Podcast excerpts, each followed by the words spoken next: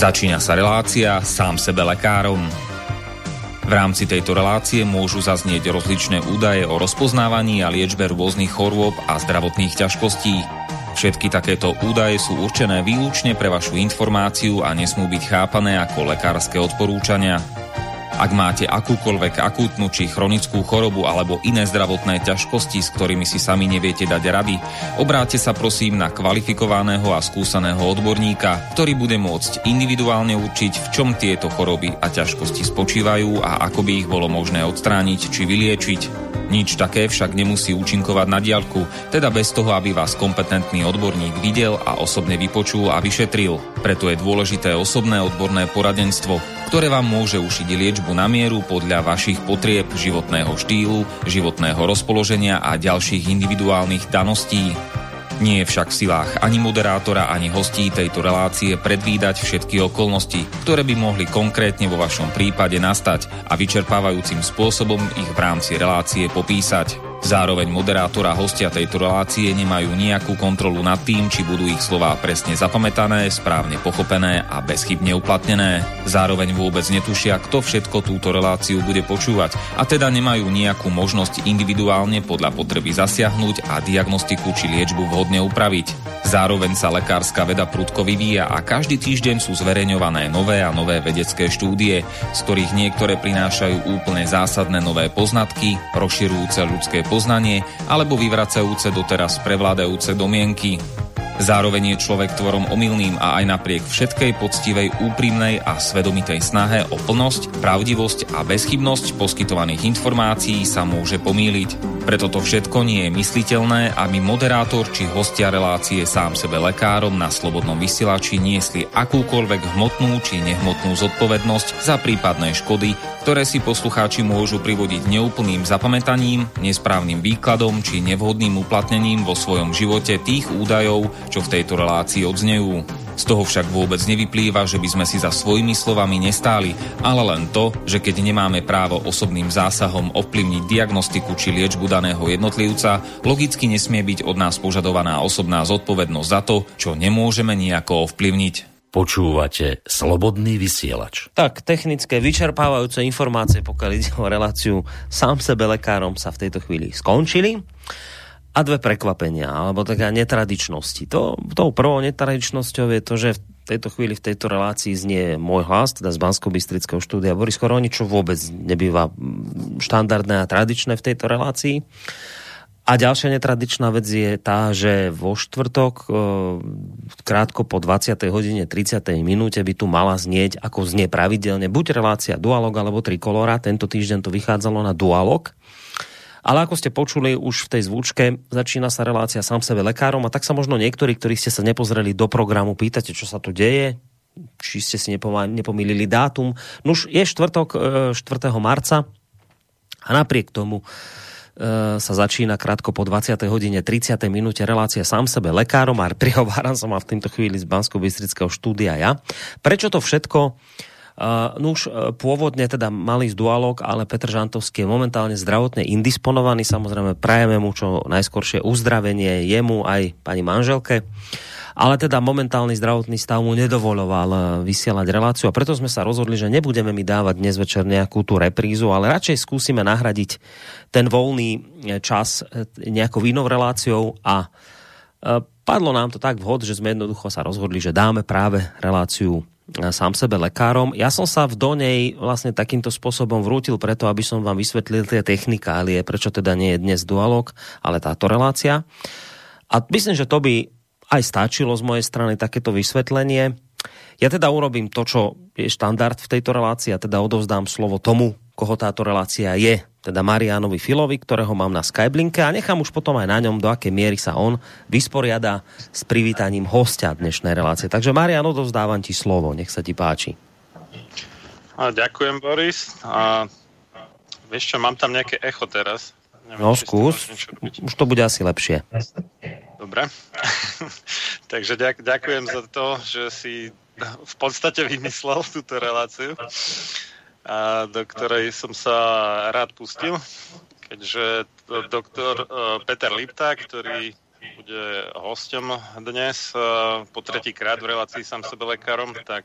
Počujem, že tam ešte furt máš to echo, čo Marian? No neviem, čím to je.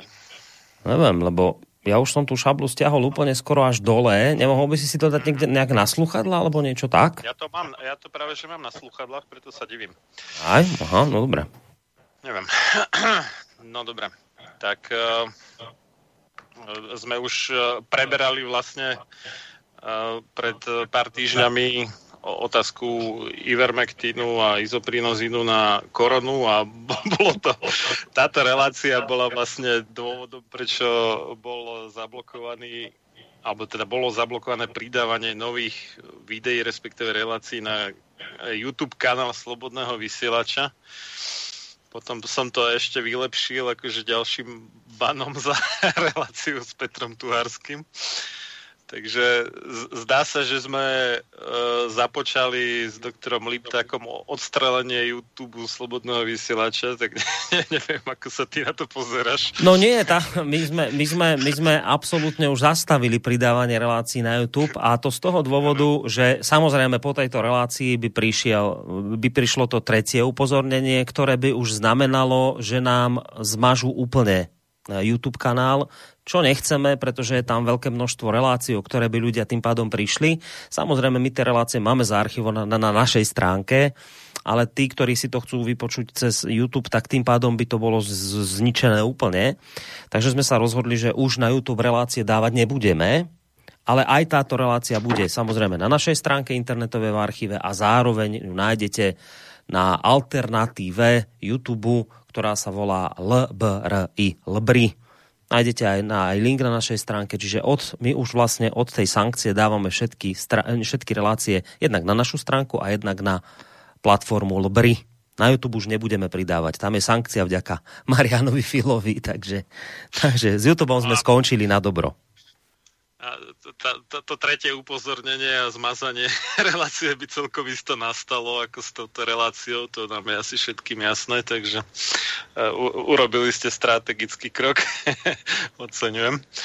No dobre, tak ja by som uh, privítal všetkých poslucháčov, tí, ktorí počúvajú na život, tak máme dnes štvrtok 4. 3. teda marca brezňa alebo března roku pána 2021 No a všetko dobre prajem k meninám.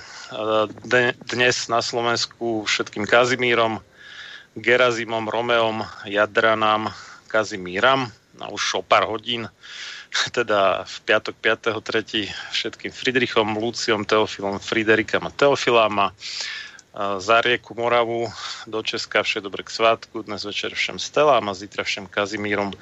Ako som už spomínal, hosťom tejto relácie bude doktor Peter Lipták a myslím, že sa aj poznal s jedným našim spolupracovníkom, ktorý by som si dovolil pripomenúť, teda čest jeho pamiatke a už nás opustil, inžinier Peter Švec, plukovník generálneho štábu o výslužbe a letec a tak ďalej. Údajne teda na koronu zomrel. Podrobnosti žiaľ nejaké neviem, ani nechcem to nejak rozoberať, ale patrí sa pripomenúť si a tiež by som rád vyjadril úprimnú sústrasť všetkým pozostalým aj spolupracovníkom, ktorí, má, ktorým teda určite bude chýbať. Myslím, že aj, aj nám asi bude chýbať. Takže všetko jak by som povedal, všetko dobré na onom svete jemu a, a úprimnú sústra všetkým pozostalým. No, a témou dnešnej relácie teda bude Sputnik V. Hlavná to téma ostatných dní. Vyzerá e, podľa slov niektorých ľudí, že to je geopolitická zbraň, alebo to povedal Veronika Remišová, alebo iní sa zase vyjadrili, že e, Sputnik V je zbraň hybridnej vojny, teda nástroj hybridnej vojny, aby som bol presný, to bol minister zahraničných vecí a európskych záležitostí Ivan Korčok. A ja som zvedavý, že ako vníma Sputnik V, teda ruskú vakcínu proti COVID-19, alebo teda proti vírusu SARS-CoV-2 a náš dnešný host, doktor medicíny Peter Lipták, všeobecný lekár pre dospelých z Bratislavy. Pekný večer vám prajem, pán doktor. A, ďakujem pekne, pekný večer. Počujete ma? Ja vás počujem veľmi ano, dobre. Takže ano. fajn, spojenie je, je naviazané. No tak e, ja samozrejme, že akože eh, vnímam, že v tejto situácii na Slovensku, eh, kde teda tá situácia je naozaj vážna, máme vlastne, sme teda dá sa povedať, ako keby najviac, zasiahnutou, najviac zasiahnutým štátom na svete touto pandémiou, pretože máme vlastne už, e, sme sa vyšvihli e, v januári, od začiatku januára a neustále si udržujeme tú pozíciu, že máme najviac zomierajúcich pacientov na svete. Čiže to je pozícia, že kto by to povedal o takom malom Slovensku, že v tomto budeme mať takýto takýto primát. Hej? Je, to, je to naozaj tragická situácia, ktorá má zrejme nejaké svoje príčiny. A, ja, ale... ja by som si pomyslel, že, no, že krajina, ktorá má najhoršiu úmrtnosť na koronu, to bude určite nejaká rozvojová krajina, úplne nejaká bieda, nejaká Botswana, alebo neviem, Horná Volta, bývalá Burkina Faso, alebo Bangla- Stredoafrické Alebo Bangladeš, zoberieme Bangladeš, si naj, najúznatejšia krajina, lebo e, pandémie, epidémie majú tam najväčšiu šancu e, prenikať medzi ľudí, kde sú naj... My máme odstupy, hej, napríklad rúška odstupy, e, ruky, hej, a si predstavte, že aké, ako môžu dodržiavať odstupy Bangladeši, keď ich tam je toľko na vlastne jeden ten kilometr hej, majú tam neviem, 1400 alebo 1200 alebo 1400 ľudí. No, čiže, čiže vlastne a napriek tomu v tejto krajine, e, v tomto štáte, ktorý je chu, veľmi chudobný, e, nemajú problém e, proste ani zďaleka. Keby my sme mali taký problém eh, s koronou, ako majú Bangladeši, tak možno naši ľudia by si to ani neuvedomili, že tu máme nejakú koronu. Hej, čiže naozaj je to, je to obrovský paradox, že na Slovensku sa tento problém vyskytol a ja by som chcel teda povedať, že ja ako lekár vidím ako keby dva piliere toho prístupu k zvládnutiu tejto, tejto situácie. Jeden ten prístup je v tej včasnej ambulantnej liečbe, už v ambulanciách všeobecných lekárov, čiže nie, že zakazovať pacientom ísť do ambulancií, ale prikazovať im, že aby išli včas do tých ambulancií. A samozrejme tam je dôležitá tá liečba, včasná ambulantná liečba ivermektinom, o tom sme hovorili možno už, aj sa veľa hovorí o tom, píše sa o tom. Ale druhý pilier, veľmi dôležitý pilier je aj e, vlastne ten preventívny, a to je to očkovanie. Ten síce není taký rýchly, e, nezastaví nám umrtia, ktoré teraz nastávajú, ale môže e, do budúcnosti v priebehu mesiacov veľmi výrazne znížiť výskyt, znížiť umrtnosť, znížiť závažnosť tých prípadov. Čiže my napríklad vidíme taký taký, dalo by sa povedať, až šokujúci príklad v Izraeli, kde už majú preočkovaných e, takmer 100% e, obyvateľstva. To ani si ja neviem predstaviť. 100 per, takmer 100%. Majú tam 97,5% obyvateľov už zaočkovaných. Čiže to je niečo pre mňa šokujúce, že také niečo môže vôbec byť a oni v tom pokračujú, tak asi budú mať 100% e, preočkovaných. A v, v Izraeli je taká zaujímavá situácia, že napriek tomu majú výskyt e, nových prípadov taký istý ako na Slovensku. Majú, majú presne taký istý výskyt nových prípadov ako na Slovensku. Čiže na toto očkovanie ako keby nefunguje, že jednoducho ten výskyt je taký istý ako na Slovensku. Hoci my máme preočkovanosť oveľa, oveľa, oveľa menšiu. Hej, my máme možno, ja neviem, nejakých 8% e, dneska. Hej? Ja vás ale... musím opraviť s tým Izraelom, ale to nie je tak, to je v tej uh, vyššej vekovej kategórii, neviem, či 65+, plus, alebo tak, že tam majú cez 80, možno 90%, ale celkovo Teraz vidím najnovšie číslo 53,68% mal aspoň jednu dávku a dve dávky, teda ako plne zaočkovaný 39,5%. Každopádne je stále teda Izrael číslo jedna, čo sa zaočkovanosti týka a potom na druhom mieste sú prekvapivo Spojené Arabské Emiráty, kam patrí aj Dubaj. No a na treťom mieste Veľká Británia. Uh, tak ja neviem, ja mám údaje z tej um, John Hopkins University, tak ja to tu vidím, práve sa na to pozerám, tak ja neviem, samozrejme, že ja je pozerám tam... nejaké, ano? že Our World in Data je nejaká taká stránka a je to z 3. marca teda ten údaj. Hej. No tak ja pozerám tiež tú istú stránku a to je akože údaj tiež z 3. marca, tak ja neviem že na čo pozeráme, ale... Nie, to sa týka tej, tej rizikovej skupiny asi, ako tie vyššie percenta, tých 65 plus rokov, myslím. Je to vpísané nie ako na tieto vekové skupiny, tu je to všeobecne za, za štát, hej? Tak ja to pozerám za ten štát Izrael a ten je tu uvedený, že má dneska zaočkovanosť 97,47% a Slovensko má 8,98%. Hej, tak ja, ja si nemyslím, že to, je, že to je tá skupina, e, lebo však predsa na Slovensku neočkujeme tieto rizikové skupiny v takej miere, aby sme mali dneska 9%. My nemáme 9% z tých starých ľudí, ale všeobecne máme 9% populácie. Hej, tak sú tu nejaké nezrovnalosti, však e, ja to vnímam tak, že naozaj, ale ja som chcel poukázať na to, že že aký je rozdiel medzi mm. Slovenskom a medzi Izraelom, e, keď e, si zoberieme, že Izrael má teda veľmi výraznú preočkovanosť svojej populácie, ale výskyt toho ochorenia je tam rovnaký e, na milión obyvateľov ako na Slovensku. Hej, čiže na toto vplyv ako keby nemá to, že Izrael má...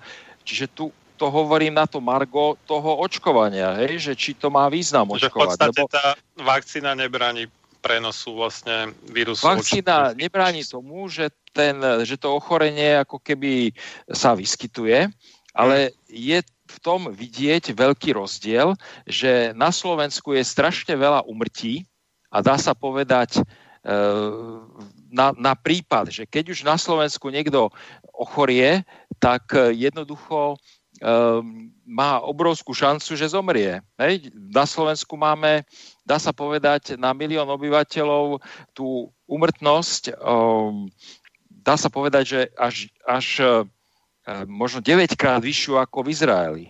Hej? Alebo až 9 krát, áno, teraz tu pozerám, že to číslo na Slovensku je 18,76 na 1 milión a Izrael má 2,57 na 1 milión. Čiže, čiže my máme obrovský väčšiu šancu, sme na čele toho rebríčka, že jednoducho naši pacienti, e, keď ten COVID dostanú, tak majú obrovskú šancu na to zomrieť. Čiže, čiže možno, že v tomto je ten prínos toho očkovania, že sa teda nevyskytujú potom u tých zaočkovaných očkovaných ľudí takéto ťažké priebehy a smrteľné priebehy až tak, až tak často. Takže No to by mohlo platiť v prípade, že by Izrael mal rovnako šikovné zdravotníctvo ako Slovensko, ale to nie je pravda, oni sú v tomto Určite oveľa lepší. Majú šikovnejšie zdravotníctvo, čiže to je zrejme ďalší prípad, ďalší dôvod, a... prečo v Izraeli, e, keď sa človek dostane hoci aj do nemocnice, že tam prežíva, čo ja viem, e, z desiatich pacientov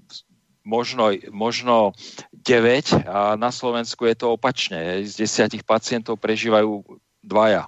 Takže... A oni majú aj ako dosť pokročili ten medicínsky výskum. U nás je to také mm, podvyživené aj to, čo je, je slabo financované, alebo proste nedostanú peniaze od vlády a tam, a tam aj majú skúšajú aj... aj aj Ivermectin skúšajú a celkom úspešne, no. ale aj nejaké, čo som zaznamenal, nejaké špeciálne bielkoviny, nejaké exo pomočka CD24, či čo tam hovorili, že 29 z 30 sa im podarilo zachrániť vďaka tomu.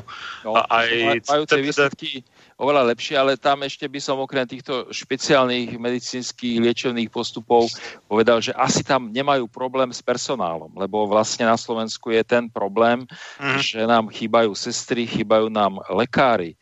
Hej? Čiže, čiže toto to je no. obrovský problém, že toto, keď ten človek dostane napiť a je do, o ňoho dobre postarané, e, je i ten ošetrovateľský proces kvalitne zabezpečený, keď sú tí ľudia, ktorí vlastne toto zabezpečujú, tak samozrejme, že ten, ten pacient má oveľa väčšiu šancu, že, že prežije tú nemocnicu.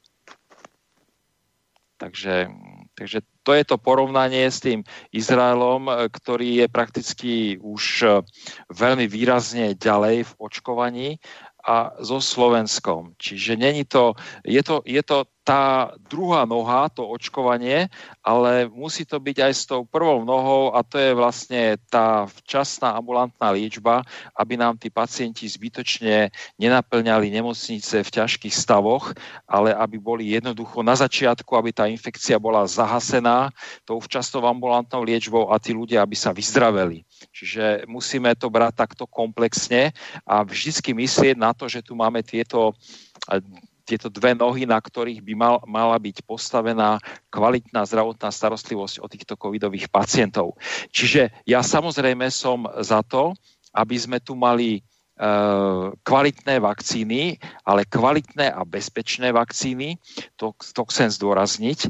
A potom je veľmi dôležité, akú logistiku očkovania majú tie, tie vakcíny. Čiže e, keď tu máme vakcínu od Pfizeru, ktorou sa očkuje v nejakých uh, centrách, uh, pretože musí byť uchovávaná pri teplote minus 70 stupňov Celzia, tak je to taký, taký by som povedal, systém, že ako keby, ako keby ľudia musia ísť za vakcínou do tých centier, a to samozrejme to zvyšuje aj mobilitu, čiže zasa to zhoršuje vlastne predpokl- zvyšuje to predpoklady pre rozširovanie tej infekcie. A keď tu máme tú vakcínu Sputnik, kde je to tak, že, že tá vakcína je chladničková, to znamená, že je možné, aby tá vakcína sa veľmi rýchlo rozdistribuovala do ambulancií praktických všeobecných lekárov a je to vlastne vakcína, kde nie, že ide, idú, idú ľudia za vakcínou do centier, ale tá vakcína ide za ľuďmi do tých komunít. Takže toto umožňuje, toto by umožňovalo oveľa e, rýchlejšie a mm, preočkovanie veľké, veľkého množstva ľudí, čiže dá sa povedať, e, keď by sme si zobrali teraz, že tu máme, e, že tu máme ten akože 2 milióny e, vakcíny prislúbené, že bude takáto dodávka na Slovensko. To znamená, že to je vlastne vakcína, lebo to sa, jednej osobe sa dávajú dve. To znamená, že to je pre milión obyvateľov. A keď to prepočítame na 2000 ambulancií všeobecných lekárov, no tak to je 500 e, vakcín do jednej ambulancie, tak to vieme zaočkovať za týždeň. To znamená, my by sme, keby sa to dobre logisticky zvládlo, rozviezla sa vakcína, tak do týždňa môžeme si pripísať, že, sme, že pribudlo milión zaočkovaných. E, čiže tá, tá chladničková vakcína to je niečo úplne iné a keďže máme toľko mŕtvych, sme najhorší na svete, jednoducho není možné tu prešlapovať, hej. Už tento týždeň by sme mohli mať, e, keď už nie milión, tak určite niekoľko sto tisíc e, pacientov zaočkovaných a tá vlastne tá ochrana v tom čase, hej, keď e, bude plynúť čas od toho očkovania, prvá dávka, druhá dávka a 14 dní po druhej dávke, jednoducho už E, môžeme očakávať, že jednak môžu začať klesať aj, aj, tie, aj tie počty e, v tom, v tom výskyte, v tej incidencii tohto ochorenia, ale samozrejme môžeme očakávať aj to, že že, že už budú ľahšie prípady, už nebude toľko umrtí v tých nemocniciach, lebo tam budú prichádzať ľudia, ktorí na jednej strane už budú mať nejaké hladiny protilátok, e, bude to vyvažovať agresivita toho ochorenia, možno budú nejaké mutácie, britská mutácia je agresívnejšia, e, ale už tam budú nejaké tie protilátky a keď sa to sčíta s nejakou tou e, cielenou liečbou proti tomu covidu, ivermektín alebo proste ďalšie tie postupy intenzívnej starostlivosti, tak, e, tak tí pacienti už budú mať oveľa väčšiu šancu e, prežiť aj tú nemocnicu. Takže to očkovanie ako taká, taká báza toho prístupu eh, k zvládnutiu pandémie na Slovensku je veľmi dôležité a treba, treba ho naozaj sa usilovať eh, čo najrychlejšie zaviesť do praxe. U tých všeobecných lekárov treba zdôrazniť aj to, že my máme ten prístup práve k tým rizikovým skupinám. Čiže v tých komunitách každý všeobecný lekár vie, koho treba zaočkovať, tých starých ľudí, tých ľudí, čo majú um, proste sú polymorbidní, majú mnoho tých chorôb, sú oslabení. Čiže samozrejme, že práve títo ľudia by maximálne profitovali z toho, že, že keby tá vakcína bola v rukách e, všeobecných lekárov v komunitách už čo najskôr. Takže toto je môj postoj aj k Sputniku, aj k očkovaniu, aj k tomu celkovému hodnoteniu pandémie. No, ja by som ešte k tomu Izraelu. E, tam ste mi trochu skočil do reši, tam okrem teda tých dvoch spomínaných vecí, teda toho Ivermectinu a ExoCD24, čo to vymysleli, tak ešte skúšajú a veľmi úspešne aj CBD olej, teda kanabidiolový olej z konopy, taký výťažok. A toto dosť, o tom sme už mali pár relácií na Slobodnom vysielači, mali sme aj takého v podstate najväčšieho československého vedca, ktorý práve po prevrate v 89. sa odsťahoval a, a pôsobí v Izraeli, profesor Lumir Hanuš a e, všimol som sa jednu správu, že to aj v Rakúsku úspešne skúšajú, v Klagenfurte myslím to bolo. No a ešte k Izraelu mám pred sebou otvorenú stránku izraelského ministerstva zdravotníctva a tu stojí, že 4 milióny 880 tisíc 534 ľudí k dnešku e, dostalo aj aspoň jednu dávku a 3 milióny 605 dostalo, e, tisíc dostalo dve dávky, čiže jedine tak mohol vzniknúť ten, e, to nedopatrenie, že tam spočítali všetky dávky vakcíny a zabudli na to, že sa podávajú dve a keď si to spočítame spolu, tak to môže výjsť na nejakých tak akože že by to bolo možno 90% kvázi obyvateľstva, ale reálne to je nejakých 53, či koľko som to čítal percent, takže toto je určite hodnovernejší zdroj Izraelské ministerstvo zdravotníctva než John Hopkins University. Každopádne napriek tomu je to teda krajina s najväčším počtom zaočkovaných ľudí, alebo teda nie počtom, ale percentom. A čo je tam zaujímavé, a to som zvedavý, že čo si o tom myslíte, že 20. decembra 12. 2020, keď oni začali očkovať v Izraeli, tak e, doslova, že zlomili krivku, čo sa týka výskytu aj umrtnosti na COVID-19 a to tým špatným smerom. Čiže dovtedy tam mali nejaký taký pozvolný nárast, ale nebolo to až také tragické a potom sa to obratilo oveľa strmšie náhor. Čiže e, to vyzerá, ako keby tá vakcína prispievala k tomu, že sa viacej šíri alebo ten proces očkovania, to už je otázka, že sa viacej šíri tá korona a potom následne aj viacej ľudí na to zomiera.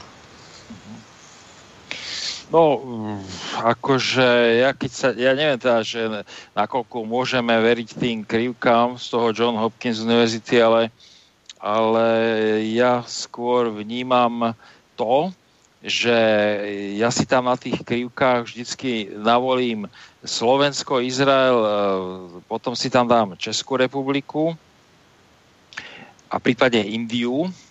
A čiže ja, ja som si tu nevšimol, že by, ja tu nevidím to, čo ste vy povedal, že by tým, že oni začali očkovať, že by v Izraeli niečo e, narástlo v umrtiach, lebo, lebo je, tam, je tam možno nejaký, nejaký malý nárast, ale, ale, taký obrovský náraz, ako je v Českej republike a na Slovensku, nikde nenájdeme. Čiže, čiže my sme niekde úplne inde z, v tej umrtnosti. Hej? Že áno, že, áno, že že je tam určitý kopec, hej, že narastlo im to z nejakých čo ja viem, tu je, že 3,14 v nejakom relatívnom čísle išli na, na 7,5, hej, čiže je to pre nich zdvojnásobenie, ale čo z toho, keď Slovensko malo, malo vtedy 14, hej, čiže také obrovské proste šupy e, mŕtvych ako my na Slovensku, teda máme, máme už vytrvalé proste a stále sa držíme na tom čele toho rebríčka. Izrael je na dá sa povedať, na, bol na tretine, keď bol v tom najväčšom a teraz e, pekne klesol. Hej, čiže áno, bol tam nárast e, na tom začiatku, e, povedzme takmer do, do konca januára, no ale potom to začalo pekne klesať, hej, a klesá to až, až doteraz a sú teraz vyslovene, my máme tu umrtnosť tých skoro 19 na 1 milión a Izrael má umrtnosť 2,5. E, no. Takže, takže ja myslím, že ako vôbec ako hovoriť niečo zlé o Izraeli, keď sme na Slovensku, Uh, akože ťažko, ťažko môžeme, hej, že my môžeme len zavidieť, že, že prečo to tak je. Hej, samozrejme, že keď sa pozrieme do Indie, tak tam je, tam je tá ako keby umrtnosť uh, prakticky na nule, hej, tam je 0,08. Hej, my máme 18, alebo 19 takmer a India má 2. 3. marca 0,08. Takže, mm, takže mm, áno, tak e, Izrael je na tom teraz dobre, ale India je na tom vynikajúco. Čiže tu vidíme tú nejakú nehomogénosť e, tejto pandémie, že Slovensko, relatívne bohatá krajina, je na tom najhoršie na svete India, e, kde majú ten dá sa povedať, príjem na jedného obyvateľa oveľa, oveľa nižší, prípadne Bangladeš, kde sú úplní chudáci a tam nič proste. Tam, e, tam e, táto pandémia e, proste je v takej rovine, že stoti, stotiny, stotiny percenta, kdežto u nás je to takmer 20 ľudí na milión obyvateľov, čiže tragédia. To znamená, to znamená, je to naozaj veľmi taká nehomogénna. Ja mám taký dojem, že proste my o tejto pandémii strašne veľa vecí e, nevieme, že ako to funguje, pretože nevieme si, ja si to neviem vysvetliť, prečo je to takto. E, No mňa napadlo, že v tom Izraeli, tým, jak začali s tým masovým očkovaním, však oni tam mali aj predtým nejaké opatrenia na obmedzenie mobility, ale jak tam používali v podstate takmer výhradne ten Pfizer, tak uh, tiež to mali iba v nejakých očkovacích centrách, logicky, že nemal to každý obvodný lekár. Uh-huh. No to a nemohol, možno, možno, to malo, možno to malo taký efekt, ako u nás malo to plošné testovanie. No, že... mohlo, mohlo to mať, hej. A že Veď, potom aha. vďa, kvázi ako vďaka tomu očkovaniu, ale nie, nie možno samotnej tej vakcíne, ale tým, že sa veľa ľudí postavilo do radu na vakcíny, tak jak sa u nás postavili do radu na testy, uh-huh. tak e, že tým si nechťať zrejme zvýšili aj tú chorobnosť, aj tú umrtnosť. No. A teraz samozrejme, že klesá to... To by bolo logické, no. Tak to by to mohlo uh, byť vysvetlené. A teraz to už klesá, lebo už predsa len je to množstvo tých e, zaočkovaných ľudí také veľké, že už uh, že už tá mobilita nemá taký vplyv na šírenie epidémie, pretože ide to medzi ľuďmi, ktorí už majú protilátky a jednoducho na nich, na nich to až do takej miery nemá šancu preskočiť tá infekcia. No, nielen to, ale tam ide aj o to, že oni už zaočkovali viac menej všetkých, čo len tak sami bez donútenia chceli a teraz už sa snažia silou mocou tam nahnať ľudí do očkovania, vymýšľajú všelijaké represie pre tých neočkovaných, akože nemôžu ísť, eh, ja neviem, do kina, do divadla, na pláž, alebo hoci čo proste. Eh, Vyslovene, že ako apartheid, alebo... No.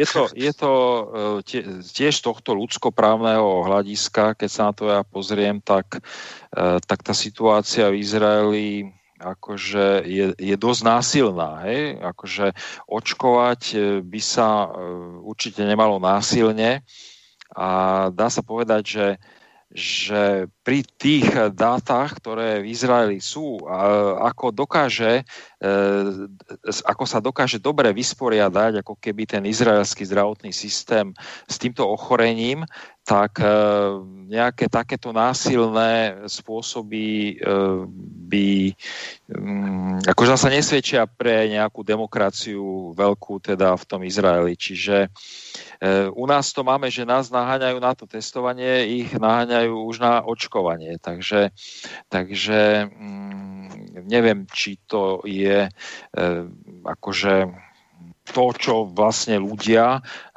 chcú po tej, po, e, keď žijú v nejaké demokratické, nejakom demokratickom štáte. Hej? Lebo tak to už je taká, už od zdravotníctva, keď odbočíme, tak mm. taká poučka stará je, že demokracia je vláda ľudu. Je, tak, či to ľudia chcú, aby až takýmto spôsobom. Samozrejme, na Slovensku je situácia úplne iná. My, my tu máme tú takú, takú situáciu uh, zlú, hej, oproti Izraelu, ako som povedal, že, že my um, áno, že tu, tu by sa možno podarilo politikom e, viac e, ľudí ešte nejak tlačiť aj do nejakého násilného očkovania, keď, keď teda je to tu také zlé e, oproti Izraelu. Takže Takže neviem, možno, že uvidíme, že čo sa stane v Izraeli, ale je, sú to kroky dosť ako keby proti tej občianskej spoločnosti, hej, že treba to vždy nejak vybalansovať, hej, že aby to bolo pre tých ľudí a pre tú spoločnosť čo najlepšie, ale zasa nemôžeme ísť do toho, že, že úplne potreme ľudské práva. No, ja som tým každopádne chcel povedať to, že uh, keďže už nie je tak veľký záujem teda o to očkovanie, tak už tie rady nie sú také veľké na mhm. tie vakcíny a tým pádom aj to plošné premorovanie nie je také zavratné a toto tiež môže mať významný podiel na tom, že tam ten počet prípadov klesá. Hej, ale len, len ja som chcel, je, že... ale ja som chcel hlavne poukázať na to, že to si uvedomme, že Izrael to je niečo úplne iné ako Slovensko, lebo ano. ten počet prípadov, či e, z hľadiska ako mm, ako incidencie nových e, prípadov infekcie sme na tom rovnako, ale z hľadiska tej umrtnosti e, oni sú na tom lepšie, nie, mnohonásobne lepšie. To znamená, že Izrael je niečo úplne iné. Hej? Tam, tam tie výsledky sú, sú proste také, že keby my sme mali také výsledky, tak jednoducho tak by sme si mohli gratulovať, že aký máme kvalitný zdravotný systém, že dokážeme sa o pacientov s covidom tak postarať, že zomiera povedzme iba jeden z desiatich. Hej, čiže to, to, by bolo, to by bolo nie, že máme teraz, ja neviem, 7, cez 7 tisíc e, mŕtvych a mali by sme stále nejakých možno tisíc, dve tisíc, hej? Čiže to by, tá situácia tu bola úplne iná na Slovensku. Áno, no len toto som chcel dať do pozornosti, že keď teda začali očkovať v Izraeli teda toho 20. decembra, tak za ten deň vykázali 1874 nových prípadov a za včera 4267, hej, čiže stále oproti tomu času, keď začali očkovať, to je nejakých 76 dní, 2,5 mesiaca, Určite. Tak stále majú oveľa viacej tých prípadov než, než predtým. Čiže vyzerá, že pokiaľ tam neboli nejaké iné ešte vplyvy, o ktorých ja neviem, takže že tá masová očkovacia kampaň mala v podstate taký efekt, ako u nás to plošné testovanie, oni sa tam šialene premorili. Teraz už sa až tak nepremorujú, lebo už nie je toľko ľudí, čo by bolo ochotných sa očkovať, tak už to akože klesa ale že, že zatiaľ si teda vo výsledku e, oproti tým číslam z 20. decembra vôbec nepomohli, stále ich majú horšie. Že mm-hmm. Aj keď už majú zaočkovaných e, vyše, vyše polovice obyvateľov. Hey, hey, no je to, je to, ako som povedal, že akože mm, není to jednoduché to pochopiť, respektíve ja, ani ja ako lekár a ako člo, aj vy sa na to, nad tým pozastavujete, čiže e, ťažko sa to nejak dá pochopiť, že čo sa tu vlastne deje, čiže tu určite musia byť aj nejaké iné faktory, ktoré, ktoré sa na tom podielajú.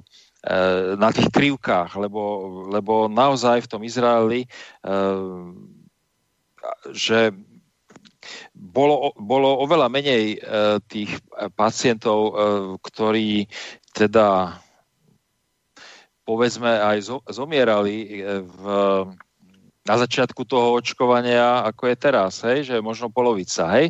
Takže, mm, takže máte pravdu, hej, že e, tie krivky, mm, keď to mám tak povedať, aj keď sa na to dívam okom lekára, no tak v podstate nepotvrdzujú, že by, že by to očkovanie malo taký význam, že by to dávalo nejaké dáta, že proste bola, ne, bol nejaká incidencia, teraz je E, polovičná a bola nejaká umrtnosť a teraz je polovičná. No tak také, také dáta ani ten Izrael nevie, nevie predložiť. Hej? Čiže určite sú tam, môže byť, že do toho uh, miešajú karty, že miešajú karty tie mutácie.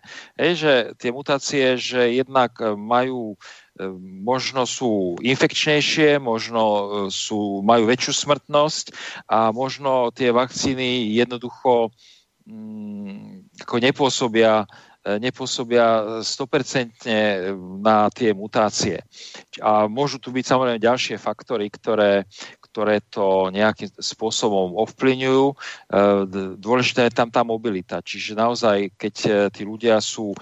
To, to práve zasa ako keby zdôrazňuje tú úlohu, e, aby sa dalo očkovať chladničkovou vakcínou v ambulanciách všeobecných lekárov, alebo že všeobecný lekár navštíví pacienta a zaočkuje ho doma v komunite, lebo to je vlastne to, že sa tá mobilita týmto spôsobom očkovania utlmí na maximum. Kdežto, samozrejme, že keď sa tí ľudia zhromažďujú v centrách obrovských počtoch, a my sme to videli aj na Slovensku, aj v nemocnici, e, keď sa očkovalo v nemocnici tuto v Petržalke, tak sa tam tí lekári a sestričky natlačili na seba a boli tam proste v, jedna, v jednom chumli, kým konečne sa každý nejak dopracoval k tomu, že ich zaočkova, zaočkovali. Čiže, čiže naozaj tá mobilita, to, to sú také, by som povedal, také základné chyby, akože to by, to by aj nenapadlo podľa mňa nejak, nejakého lajka to nenapadne, ale, ale každý lekár, každý epidemiológ by toto mal považovať za hrubú chybu. Hej? Že to, že sa na Slovensku ľudia v tých obrovských skupinách zhromažďujú na testovaní a takisto aj na očkovaní, eh, kde padnú akékoľvek proste zábrany toho, toho sú vytv- šírenia infekcie, kde sú naopak vytvorené optimálne podmienky pre šírenie infekcie z človeka na človeka, čiže, čiže mm, ja, ja si myslím, že, že teda toto teda môže byť v tom Izraeli nakoniec ten moment, prečo im to tam narástlo a práve naopak, hej, Čiže to zvýšenie mobility plus mutácie, čiže viacero takýchto príčin. A skutočne, keď, sa, keď by som to tak hodnotil a vidím tie krivky, na čo ste teda vy poukázal, tak naozaj, keď sa pozriem na tie krivky, e, keď začali očkovať a teraz, no tak síce už prekonali ten nejaký, sa to úplne rozbehlo aj v Izraeli na tie ich pomery, už to prekonali, už klesajú, ale stále sú na číslach, ktoré sú oveľa vyššie, ako boli e, vtedy, keď začali očkovať. Takže zrejme tá mobilita, a to, ktorá sa zvýšila tým, že ľudí jednoducho naháňali do tých centier, tak aj v Izraeli zohrala veľmi negatívnu úlohu. Uh-huh. No vy ste spomínal, že teda Sputnik V je chladničková vakcína. Mne s tým trošku nesedí tá informácia, že v Rusku je nejakých 4 tisíc očkovacích centier, kde sa ľudia môžu prísť dať zaočkovať, prevažne teda Sputnikom V, aj keď už tam majú registrované dve ďalšie vakcíny, Epivac Corona a Covivac sa volajú. A, ale z tých nebolo veľa vyrobených, myslím, že to Epivac Corona to bolo nejakých 80 tisíc kusov zatiaľ rozdistribuovaných, Sputnik V bol nejakých 10 miliónov a tá tretia to je iba úplne že čerstvá novinka, to ešte asi sa ani nedostalo do tých očkovacích centier, čiže neviem, že či, či to je tak, že tam majú nejak inak uh, zariadený ten systém očkovania, že to tam nerobia obvodní lekári, ale to sa mi nechce nejak vidieť, alebo je to iba nejaké dočasné riešenie, alebo čo. No, ale nedá sa, že by to... Mhm. vychádzať z toho, že Rusku je úplne iný zdravotný systém a, a, a teda tam e, tam jednoducho to tak nefunguje, ako by to mohlo fungovať na Slovensku, ale na Slovensku už e, tiež ideme tým systémom rozkladu e, primárnej starostlivosti, to znamená tých ambulancií všeobecných lekárov. A to sa ukázalo vlastne v tejto e, pandémii veľmi, veľmi akože by som povedal akože zle nedobre sa to ukázalo, pretože vlastne ako keby e, ambulancie všeobecných lekárov boli ako keby úplne utlmené. Diagnostika bola ako keby z nich odnesená do nejakých momiek, kde to robia brigadníci, čiže nie aby tí lekári, tí, čo, tí obvodní, že na ktorí sú v komunitách viazaní tí pacienti, aby robili tú diagnostiku a včasnú liečbu, ale e, častá diagnostika bola vynesená z ambulancií do nejakých momiek a častá liečba bola zrušená s tým, že pacienti majú zakázané chodiť k lekárom a lekári majú zakázané e, našťovať pacientov a môžu si iba telefonovať, čiže to, to je, by som povedal, útok, na ambula- útok proti starostlivosti, ktorá sa poskytuje v ambulanciách všeobecných lekárov. A vlastne odnesenie tých funkcií niekde inde. Čiže, čiže diagnostika sa odniesla brigádnikom do tých momiek a e, vakcináciu chcú odniesť do nejakých centier. E, v tom Rusku samozrejme, že není klasická sieť ambulancií všeobecných lekárov. Čiže to si nemôžeme predstaviť, že v Rusku funguje nejaká klasická sieť všeobecných lekárov. E, tento systém ako tejto silnej primárnej zdravotnej starostlivosti máme tu nie, v niektorých európskych štátoch. Máme, majú ho napríklad Brazílci, e, majú ho Kubánci, čiže v tých juhoamerických štátoch, kde sú silné komunity, tam, tam to funguje. Majú ho napríklad Číňania. Číňania tí sa idú týmto smerom a budujú obrovské množstvo ambulancií a sieť, lebo to je, to je úplne iná štruktúra. Primárna starostlivosť to je, keď, to máte, keď máte sieť, keď máte pokrytú sieť. Čiže na Slovensku napríklad máme sieť 2000 ambulancií e, všeobecných lekárov a tá plní tie funkcie v tej komunite. A teraz si predstavte, že my tu máme túto sieť všeobecných lekárov, príde sem pandémia, e, primárny kontakt by bol schopný sa s tým vysporiadať ale e, diagnostiku odnesú do nejakých momiek, zakážu nám vyšetrovať v tej sieti pacientov, e, vakcináciu nám odnesú do nejakých e, centier, čiže, čiže samozrejme, že tá mobilita by sa optimálne dala riešiť cez naše ambulancie, že by sme utlmili mobilitu, lebo my vlastne donášame tú starostlivosť tým pacientom, tú vakcínu donášame, vakcína ide za pacientom, nie? Nemusí chodiť on nikde, hej, ani za starostlivosťou, ani ani za vakcínou. Takže e, vlastne tieto veci... Spomínal, že máme nedostatok lekárov a zdravotných sestier a toto je presne také, akože riešime problém tým, že si strelíme do nohy, tak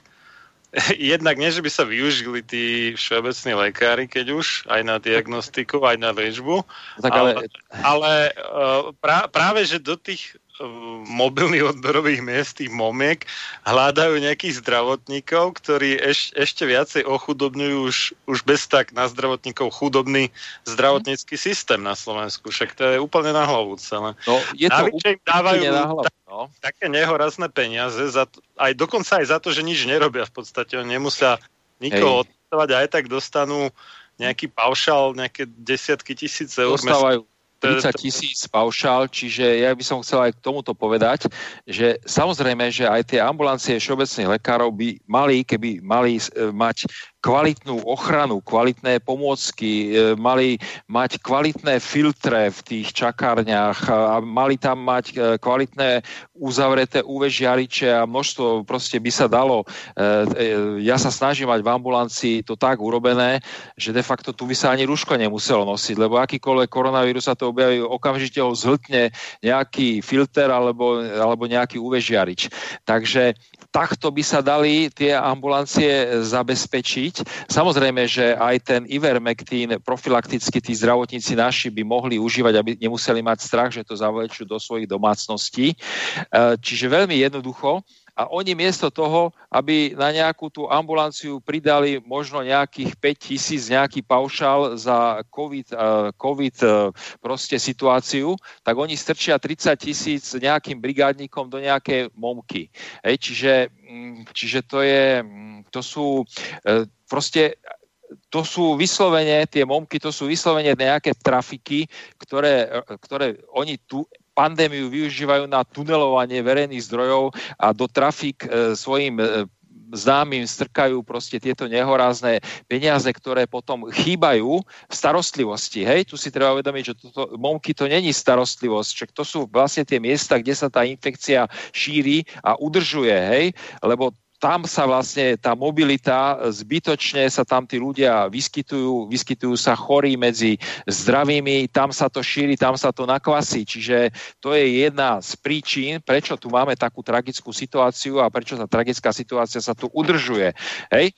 A teraz vlastne, e, aby boli nejaké trafiky, tak niekto kľudne zobere ľuďom zdravie, dá im smrť kľudne, e, zobere zo starostlivosti, e, proste zimobilizuje primárnu starostlivosť a takýmto spôsobom e, jednoducho máme také výsledky, aké máme práve kvôli tomu, že je, je, tu, je tu dôraz daný na to, aby som si tu nejak vytrafikoval pre svojich známych a, a pre seba nejaké peniaze, však to máte aj ten nákup tých testov. Na čo nakupujeme tie testy, keď furt len testujeme, testujeme a není to úplne na nič. My testujeme podľa týchto dát, čo sú tu uvedené na, na tej John Hopkins, ktoré možno nie sú úplne presné, ale keď si zoberete, že počet testov, tak Slovensko nám tu pekne vyskočí a my sme schopní od e, nejakého 20, od nejakého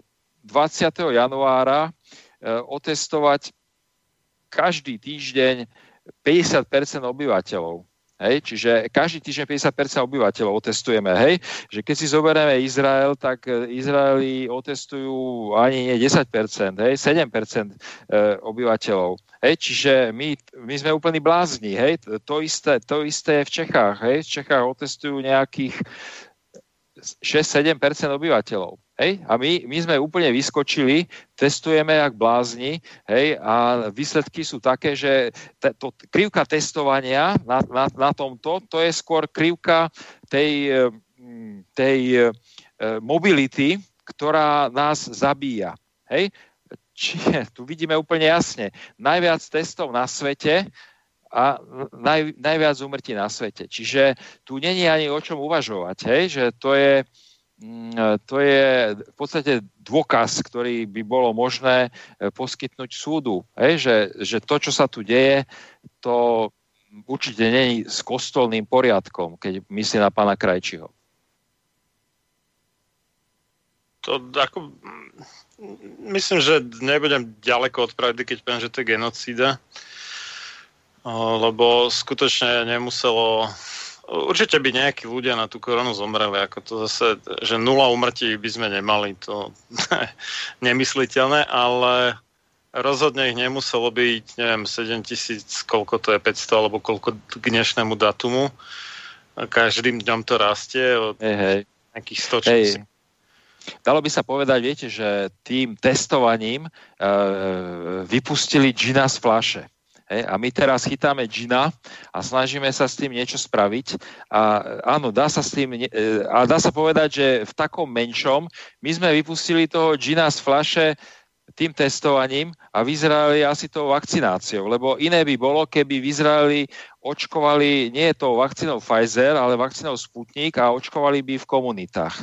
Hej? Tým, že by nezvyšovali tú mobilitu. Čiže e, z Izraela môžeme si zobrať to poučenie aj na Slovensko, že keď očkovať, tak áno, očkujme, ale nie v centrách Hej, nezvyšujeme mobilitu. Že to zvýšenie mobility, to je asi to najhoršie, čo zodpovedá za nárast. Hej? A na Slovensku úplne tragicky nám to vyskočilo tým, že sme zvýšili mobilitu testovaním, lebo to nie je len prosté zvýšenie mobility, e, to testovanie. To testovanie je jednak, že tí ľudia sa stretnú, ale ešte aj aj musia zakašľať a musia a vytierajú ich ľudia, ktorí si rukavice nemenia hej, a tak ďalej. Všetci prechádzajú cez to isté e, prostredie, čiže tam je to oveľa drastickejšie, e, drastickejšie z hľadiska zvýšenia mobility, lebo zvyšuje sa mobilita ľudí, ale aj mobilita vírusov. E, že v tom prostredí to lieta jedna radosť a e, jednoducho to je proste, ako keď máte také, dneska vymysleli také dezinfekčné steny alebo tunely, že idete cez tunel a tam na vás strieka dezinfekčný prostriedok, tak e, testovanie to sú také tunely, kde idete cez tunel a striekajú na vás vírusy. Čiže hm, Čiže e, je, to, je to vidno proste jednoznačne zvýšenie mobility cestovaním zodpoveda na Slovensku za, za tie naše tragické výsledky z hľadiska umrtí.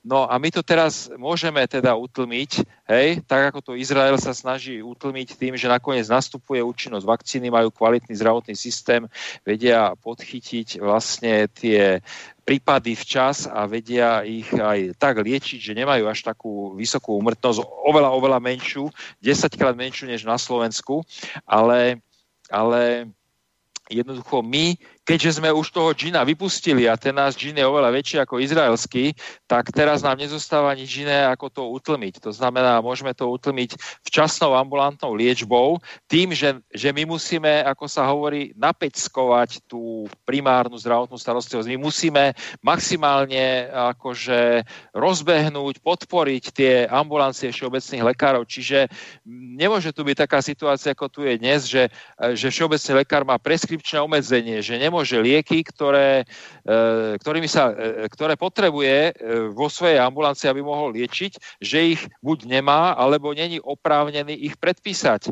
Ako je to možné, že všeobecný lekár nemôže predpísať izoprinozín pre svojich pacientov? Veď to malo ministerstvo už dávno uvoľniť do tých ambulancií, že veď práve tam je to treba. Hej? Takisto napríklad, prečo ministerstvo zrušilo úhradu napríklad um, vitamínu D a zinku? No však práve naopak, to sú opačné kroky. Oni mali zaviesť akože e, plnú úhradu týchto, týchto vitamínu a prípadne aj C mali pridať, aby aj ľudia mali aj C zadarmo. Mali jednoducho prijať nejaké opatrenia, alebo mali jednoducho distribuovať e, vitaminové baličky. Hej, niečo mali vymyslieť. Títo ľudia jednoducho nemysleli vôbec nič. Hej? Ehm, teda vymysleli momky, vymysleli, ako tunelovať verejné zdroje, ako zneužiť tú situáciu, zobrať peniaze zo starostlivosti a strčiť si ich do vrecka, hej? A svojim e, kaďakým kamarátom. Čiže, čiže to sú procesy, ktoré, ktoré sú až opovrhnutia hodné, hej? Že ako môže niekto v krizovej situácii zobrať peniaze zo starostlivosti, zobrať peniaze starým ľuďom, ktorí nemajú na vitamíny a strčiť si ich do vrecka. Hej, že to proste je, to je neludské. To je neludský prístup, čiže ako ste povedal, genocída. Hej, že to keď vidíme tú krivku, ako nám vyskočila e, krivka testovania a ako nám vyskočila krivka umrtí, no tak, e, tak ako, tak ako akože ani, ani človek to slovo genocída, ako niekto by povedal, že mu to tak zaskočí v hrdle, že ani mu to nedovolí vysloviť, ale však vidíme to, vidíme to na tých dátach.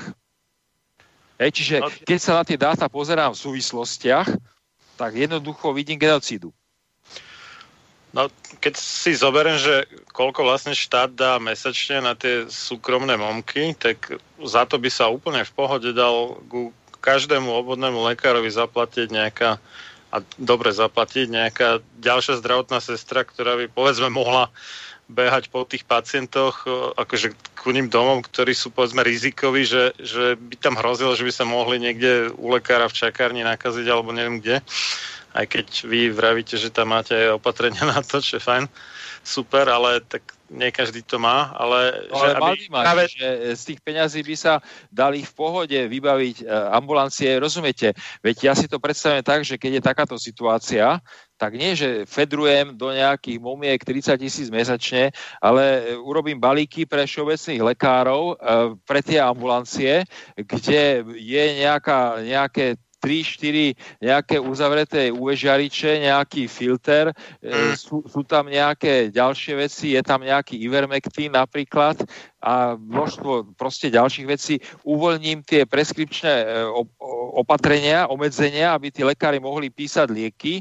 Hej, zavediem pre ľudí nejaké bezplatné baličky, vitamínové a tak ďalej. Čiže však e, zobuďme sa, však de, de, veď tá pandémia tu je už, je tu už rok. Hej? Ako to, že ani po roku nemáme žiadne normálne opatrenia? E, že my sme utlmili e, ambulantnú starostlivosť miesto toho, aby sme ju rozvinuli. Hej? Že my ako keby sme boli v nejakom, e, nejakej vojne a my miesto toho, aby sme naše vojsko nejak rozvinuli, e, tak my sme to naše vojsko ako keby e, nahádzali na to ručné granáty, alebo ja neviem, strelili si do nohy.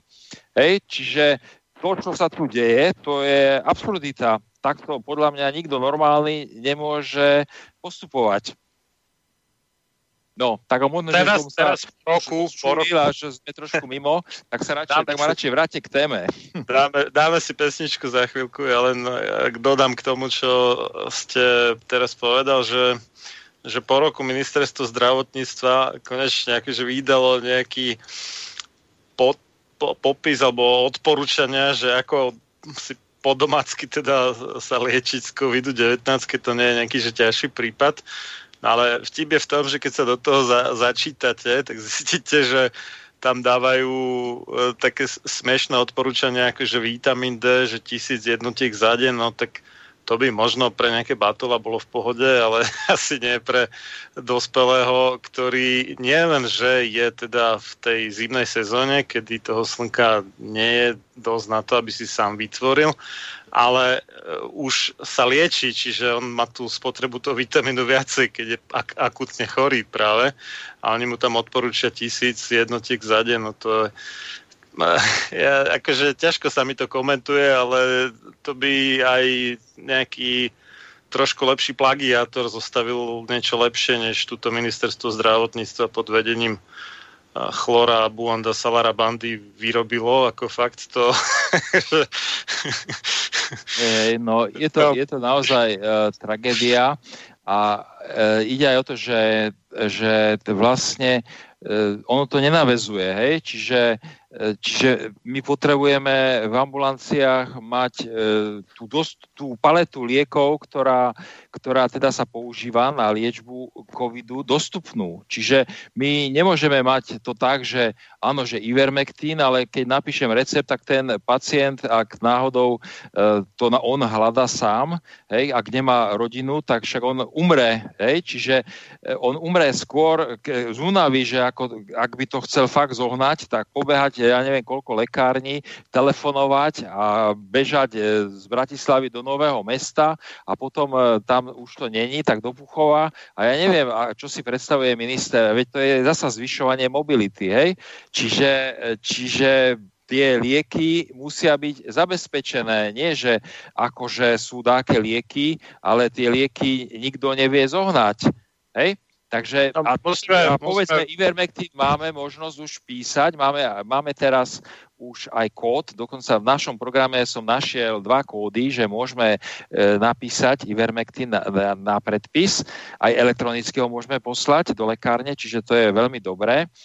No ale není Ivermectin, hej. E, izoprinozín stále nemôžeme napísať, hej, vitamín D, ten, e, ten si pacienti musia kúpiť, e, C-vitamín, zinok, takisto. Všetky tie ďalšie veci, ktoré by prípadne mohli byť dobré v rámci komplexnej liečby a znížiť počet umrtí a počet vážnych e, ochorení, e, keby sa použili v, v, tom, v, tom, v tej včasnej ambulantnej fáze, čiže napríklad e, melatonín má veľmi výrazné imunostimulačné účinky, e, kvercetín, to sú také proste bioflavonoidy, čiže aj aj tieto takéto veci by mohli byť nejakým spôsobom distribuované eh, aj preventívne prípadne ľuďom. Čiže je tu množstvo vecí, ktoré, ktoré by človek si myslel, že ako plinie čas, že sa niečo naučíme, nielen my lekári, ale aj to ministerstvo a sprístupní niektoré proste veci pre širokú verejnosť, aby verejnosť mohla robiť nejakú účinnú, účinnú prevenciu aby bola dostupná včasná liečba v ambulanciách všeobecných lekárov. Nie, oni ponúkajú len testovanie a momky, čo zvyšuje mobilitu a vlastne spôsobilo explozívne šírenie pandémie na Slovensku. Čiže, čiže to je, ja neviem, to je, to je niečo hrozné, hej, čo sa tu deje. Uh-huh. Dobre, tak ja poprosím Dajme si do štúdia. Dve pesničky to budú. Keď už je reč o Sputniku, tak z Ruska. Ne, ne, ne. Dve ruské pesničky. Ale...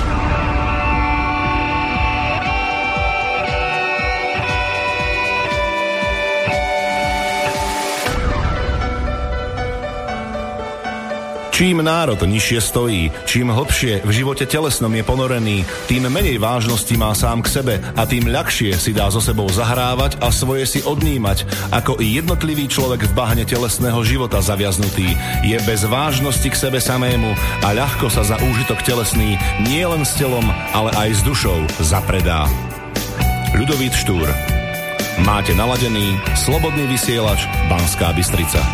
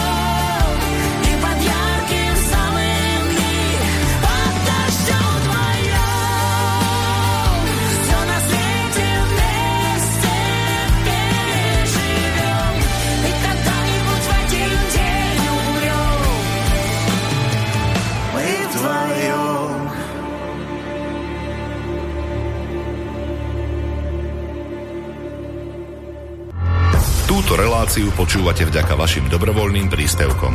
Ďakujeme za vašu podporu. Počúvate slobodný vysielač.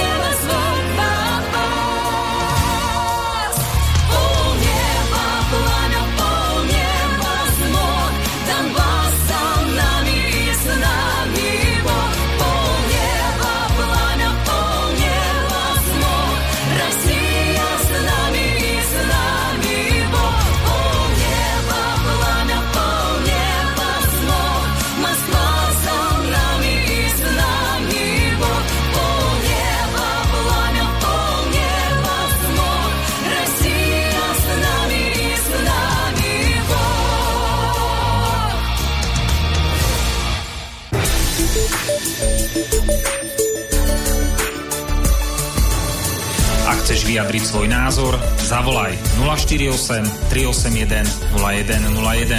Slobodný vysielač, váš rodinný spoločník. Pokračujeme v relácii sám sebe lekárom číslo 258 a na tému Sputnik V a Ivermectin proti COVID-19. Prišlo nám tu už aj niekoľko e-mailov, tak uh, idem na ne.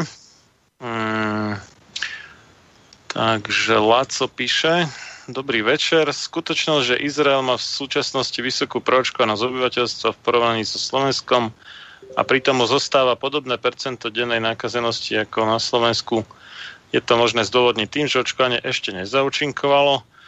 Uh, fú, asi veľmi nie, lebo a už mno, mnohí už majú po, po tej dobe, teda, kedy už malo zaúčinkovať. Hej, očkovanie vo všeobecnosti účinkuje 14, už ako ma, na maxime, hej, dá sa povedať, že 14 dní po druhej dávke, takže v tom Izraeli už e, je naozaj veľa, veľa ľudí. Keď si predstavíte, že na Slovensku proti chrípke sa každoročne očkujú asi 4% ľudí, no tak vlastne tak ako v Izraeli, keď je preočkovanosť, hoci by bola aj len tých 50%, tak je to už obrovské číslo, čiže, čiže to asi nebude ten termín, ne, teda ten, ten dôvod. Potom, potom Laco teda pokračuje, že A, no, každým dňom sa to začne prejavovať a to prudkým poklesom počtu nakazených ľudí, no to sa nejak veľmi nedieje. Nejaký pokles tam je, ale ten vravím, že môže byť vysvetlený niečím hej. iným. Oni tam majú aj od 27. decembra 2020 už tretí, tuším, nejaký tvrdý lockdown, takže toto by tiež mohlo nejak vysvetliť, že prečo je tam nejaký pokles a plus to, že po tom počiatočnom veľkom návale na tie očkovacie centra už teraz až taký veľký záujem nie je. Takže to by tiež mohlo byť dôvodom. A, no a pokračujem ešte, že ak sa to takto v blízkom čase v Izraeli neprijaví, potom je alebo vakcína neúčinná, alebo sa očkovali už ľudia nakazení, alebo je to kombinácia oboch prípadov. No. A, a má potom otázky na vás, konkrétne teda k tomu Sputniku už, že po akom čase za, od zaočkovania Sputnik V zaručuje svoj účinok, teda ako imunitu voči COVID-19. Ešte sú tam ďalšie dve, ale tak poďme po, postupne. Hej, no tak, e, tak ako u každého očkovania e, takéhoto typu, e, čiže e, 14 dní po druhej dávke.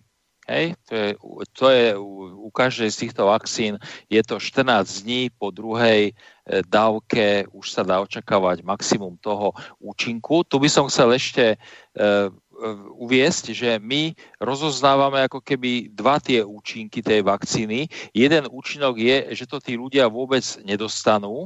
Hej, ten sa ukazuje e, a ďalš, ďalej je tam otázka na mutácie, čiže ten sa ukazuje, že e, nemusí byť, e, povedzme, tak ako je uvádzaný, že 90-percentný, ale oveľa, oveľa možno aj menší, ale rozhodujúci je účinok, aby to, to ochorenie nemalo závažný priebeh a hlavne, aby neskončilo smrťou.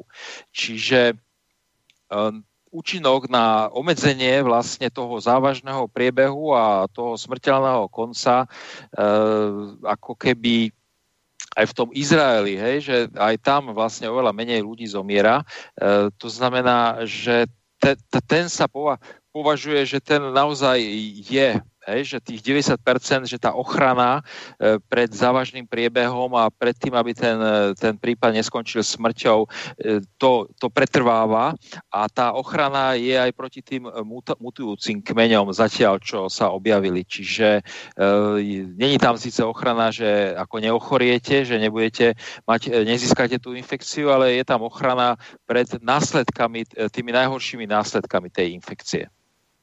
No ja som videl viaceré štatistiky a boli dosť také tristné, obzvlášť teda voči tomu africkému kmeňu, tam AstraZeneca tam úplne prepadla a tie ostatné tam boli nejak medzi 50-60% tuším, ale Sputnik V tam nebol v tom prehľade, tak neviem, že či bol testovaný Hej. a ako, toto som ja osobne eh, nenašiel údaj. Tu by som chcel len teda uviezť, že ja tiež nemám nejaké takéto informácie, ale e, treba e, uviezť rozdiel medzi Astrou a medzi Sputnikom a ten e, rozdiel je zásadný v tom, že Sputnik používa ako keby dva nosiče a Astra používa jeden nosič. Sputnik dva nosiče preto, lebo pre prvú dávku je iný nosič, aj pre druhú dávku je iný nosič.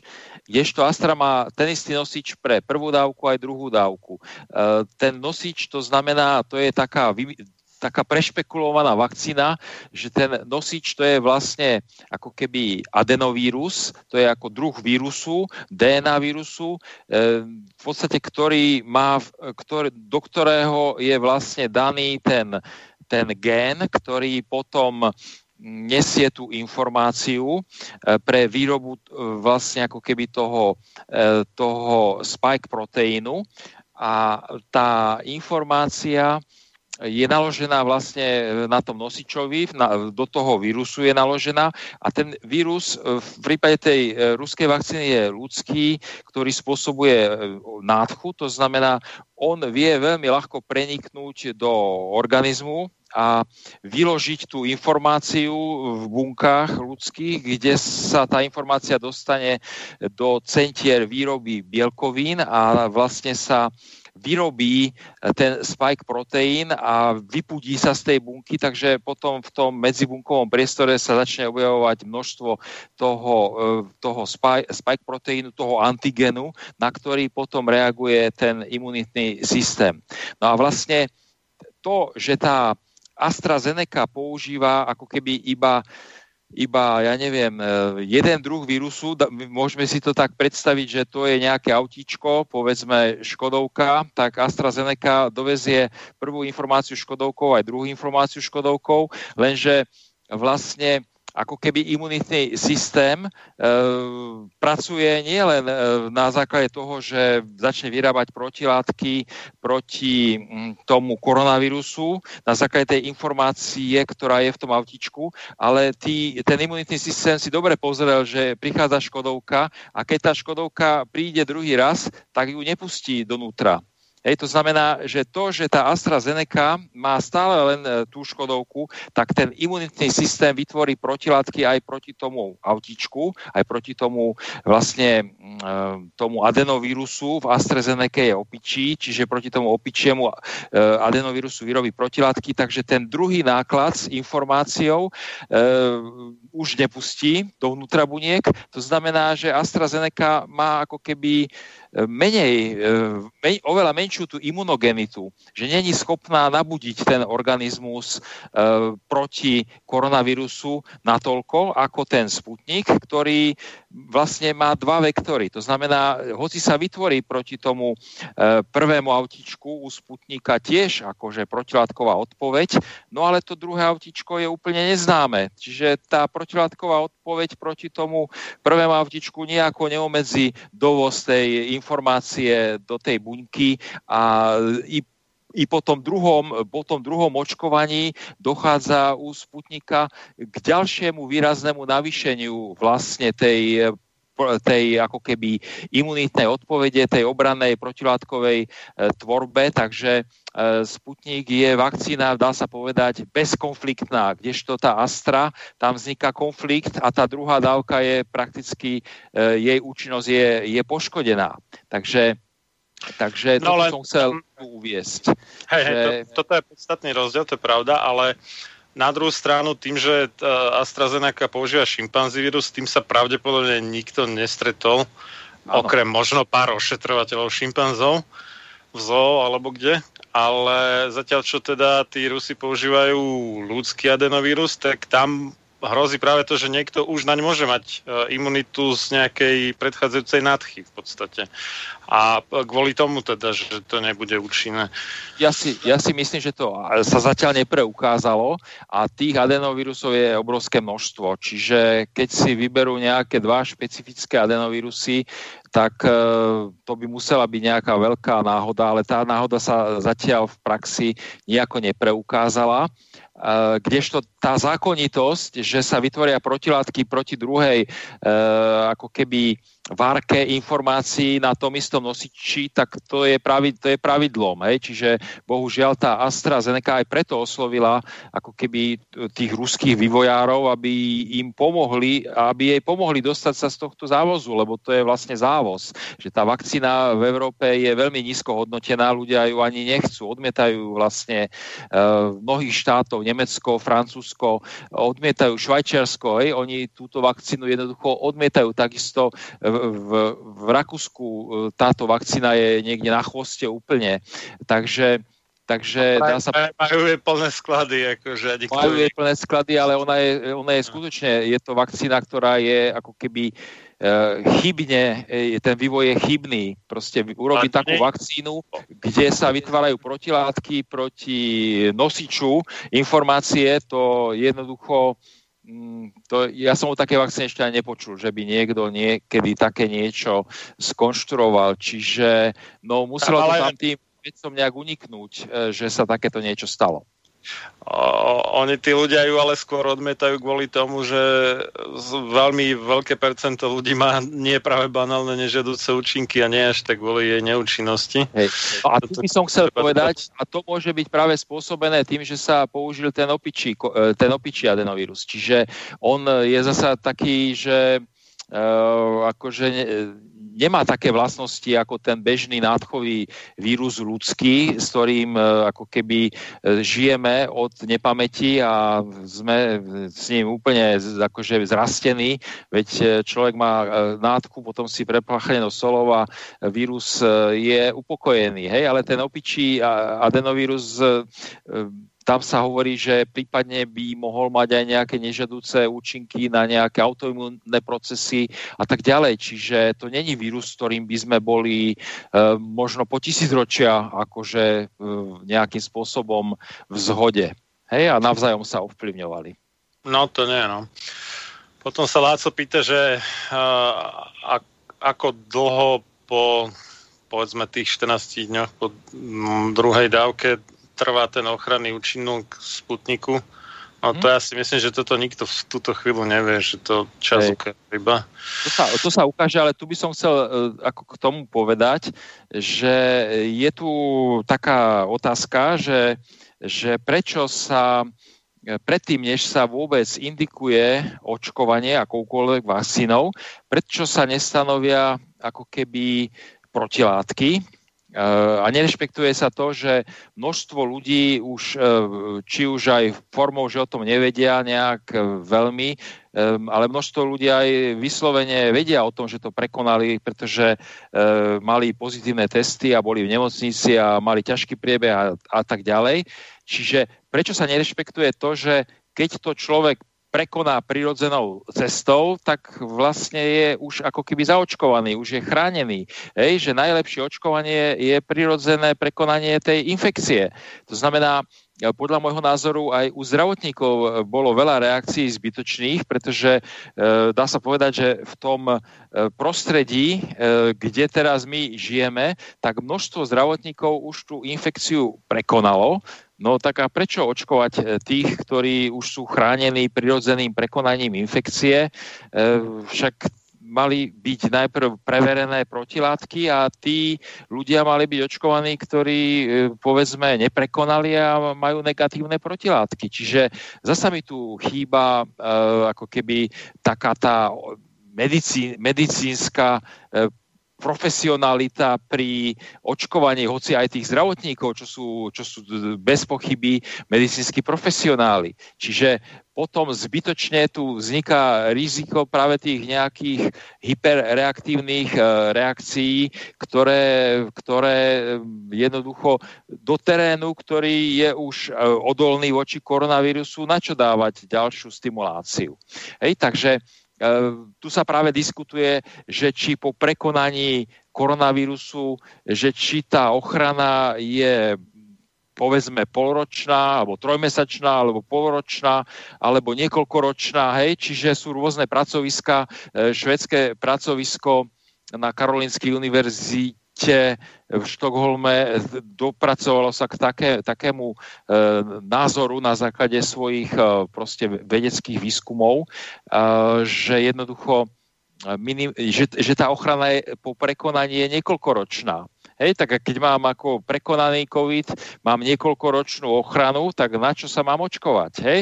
Takže, takže chýba túto prvotné sito, a to by som povedal hlavne u tých skupín, kde už možno polovica a viac prekonala spontánne e, toto ochorenie, čiže u sociálnych pracovníkov, u e, zdravotníckých pracovníkov, tak tam určite by sa pred očkovaním mali najprv urobiť nejaké vyšetrenia a podľa toho nie je chaoticky, ale s určitým logickým, by som povedal, postupom indikovať ľudí, ktorí sú na to očkovanie proste potrební.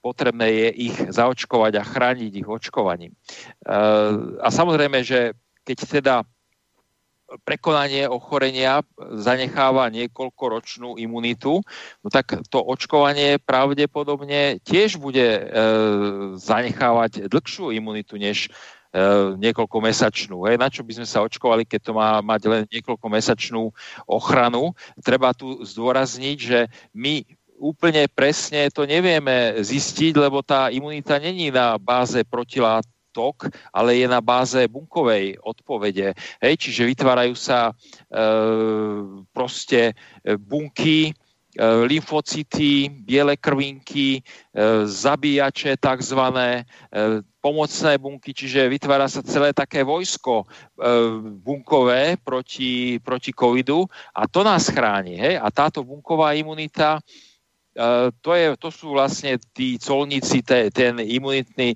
systém, tí proste um, na, na tej hranici organizmu a vonkajšieho prostredia, tam oni sú zhromaždení a kontrolujú, kontrolujú a keď uvidia COVID, tak jednoducho ho nepustia, hej? alebo ho zničia. Hej? Takže, e, takže vlastne e, imunitný systém človeka má ob, obrovský potenciál a mm, veď predsa my sme tu už, ja neviem, ako dlho sa ťahá tá neprerušená niť ľudstva.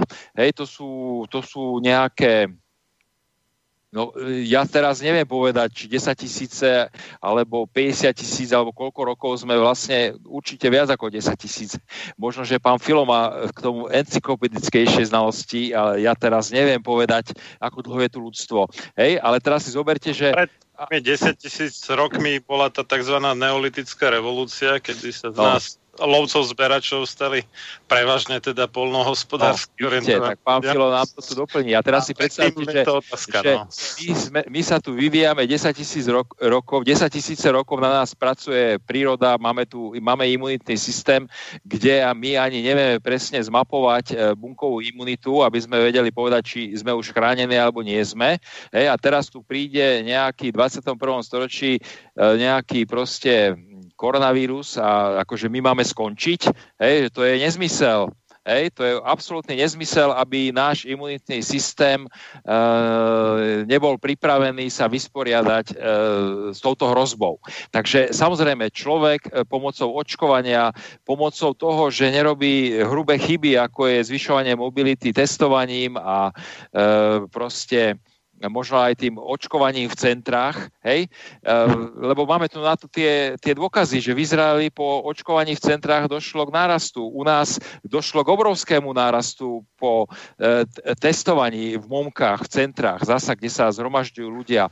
Čiže ak by sme nerobili tie chyby možno, tak náš imunitný systém by tú pandémiu dal trošku, e, trošku do poriadku a pomôcť trošku ivermektínom, včasnou ambulantnou liečbou, pomôcť očkovaním. Hej. Čiže my, podľa mňa, ľudstvo zatiaľ je stále len v tej, v tej úlohe, že ako helpera, že môže pomáhať hej, tomu, tým prirodzeným mechanizmom. E, určite by sme nemali byť v konflikte, ako aj sme na Slovensku, preto máme také zlé výsledky ale mali by sme pomáhať. To znamená robiť e, v také kroky, ktoré sú v súlade. Hej? V súlade, aby to spoločné úsilie, aby sme sa dopracovali k zvládnutiu tej dnešnej situácie. Čiže ja si myslím, že, že keby Matovič a, a spol robili aj čokoľvek, nakoniec e, to, čo je v nás, tá sila, tej, ten imunitný systém a toto všetko, že máme, máme schopnosť to prekonať, hej, ale samozrejme, že,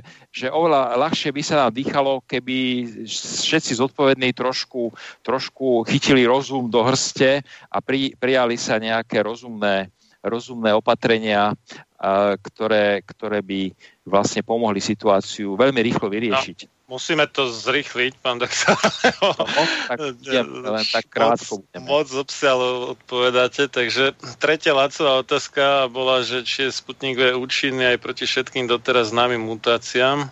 Áno, áno, je to, je to, tak, SARS-CoV-2. ako, je to tak, ako podľa toho, čo to ja by som viem. bol Je, no, opatrnejší v tomto, lebo uh, oni všetky tieto vakcíny sú založené v podstate na tej istej RNA niekedy z marca 2020 a vytvárajú rovnaký spike proteín alebo plus minus rovnaký. A ten svojím spôsobom, jak sa ten vírus vyvíja a vznikajú nové a nové mutácie, tak to zastaráva.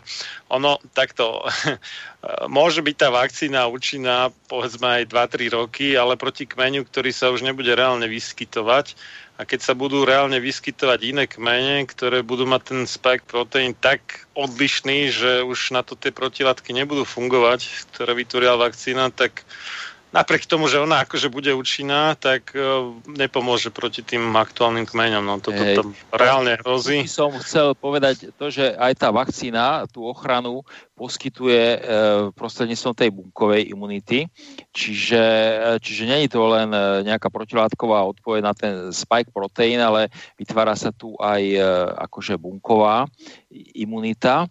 Takže e, podľa tých e, z- akože záverov, čo som ja čítal, nejaké, nejaké vyjadrenia e, nejakých tých vakcinológov a odborníkov, ktorí sa tomu venujú, tak, e, tak, tak oni sú toho názoru a ja si myslím, že, že ja s tým súhlasím. Ja si myslím, že tá vakcína e, bude mať účinnosť aj na tie mutácie, aspoň tie mutácie, ktoré ako keby doteraz sa vyskytli, tak na tie účinnosť má, ale má nižšiu účinnosť na to, aby zabránila ochoreniu, ale tá účinnosť na to, aby zabránila závažnému priebehu a umrtiu, zostáva stále na tej rovnakej vysokej úrovni. Čiže, e, čiže zatiaľ e, sa ukazuje, že to očkovanie účinné je, lebo my chceme hlavne zabrániť tomu, aby ľudia závažne ochoreli, aby, aby nezostali nejak chronicky postihnutí uh, nejakým postcovidovými syndromami, nejakými proste takýmito poškodeniami plúc a ďalších orgánov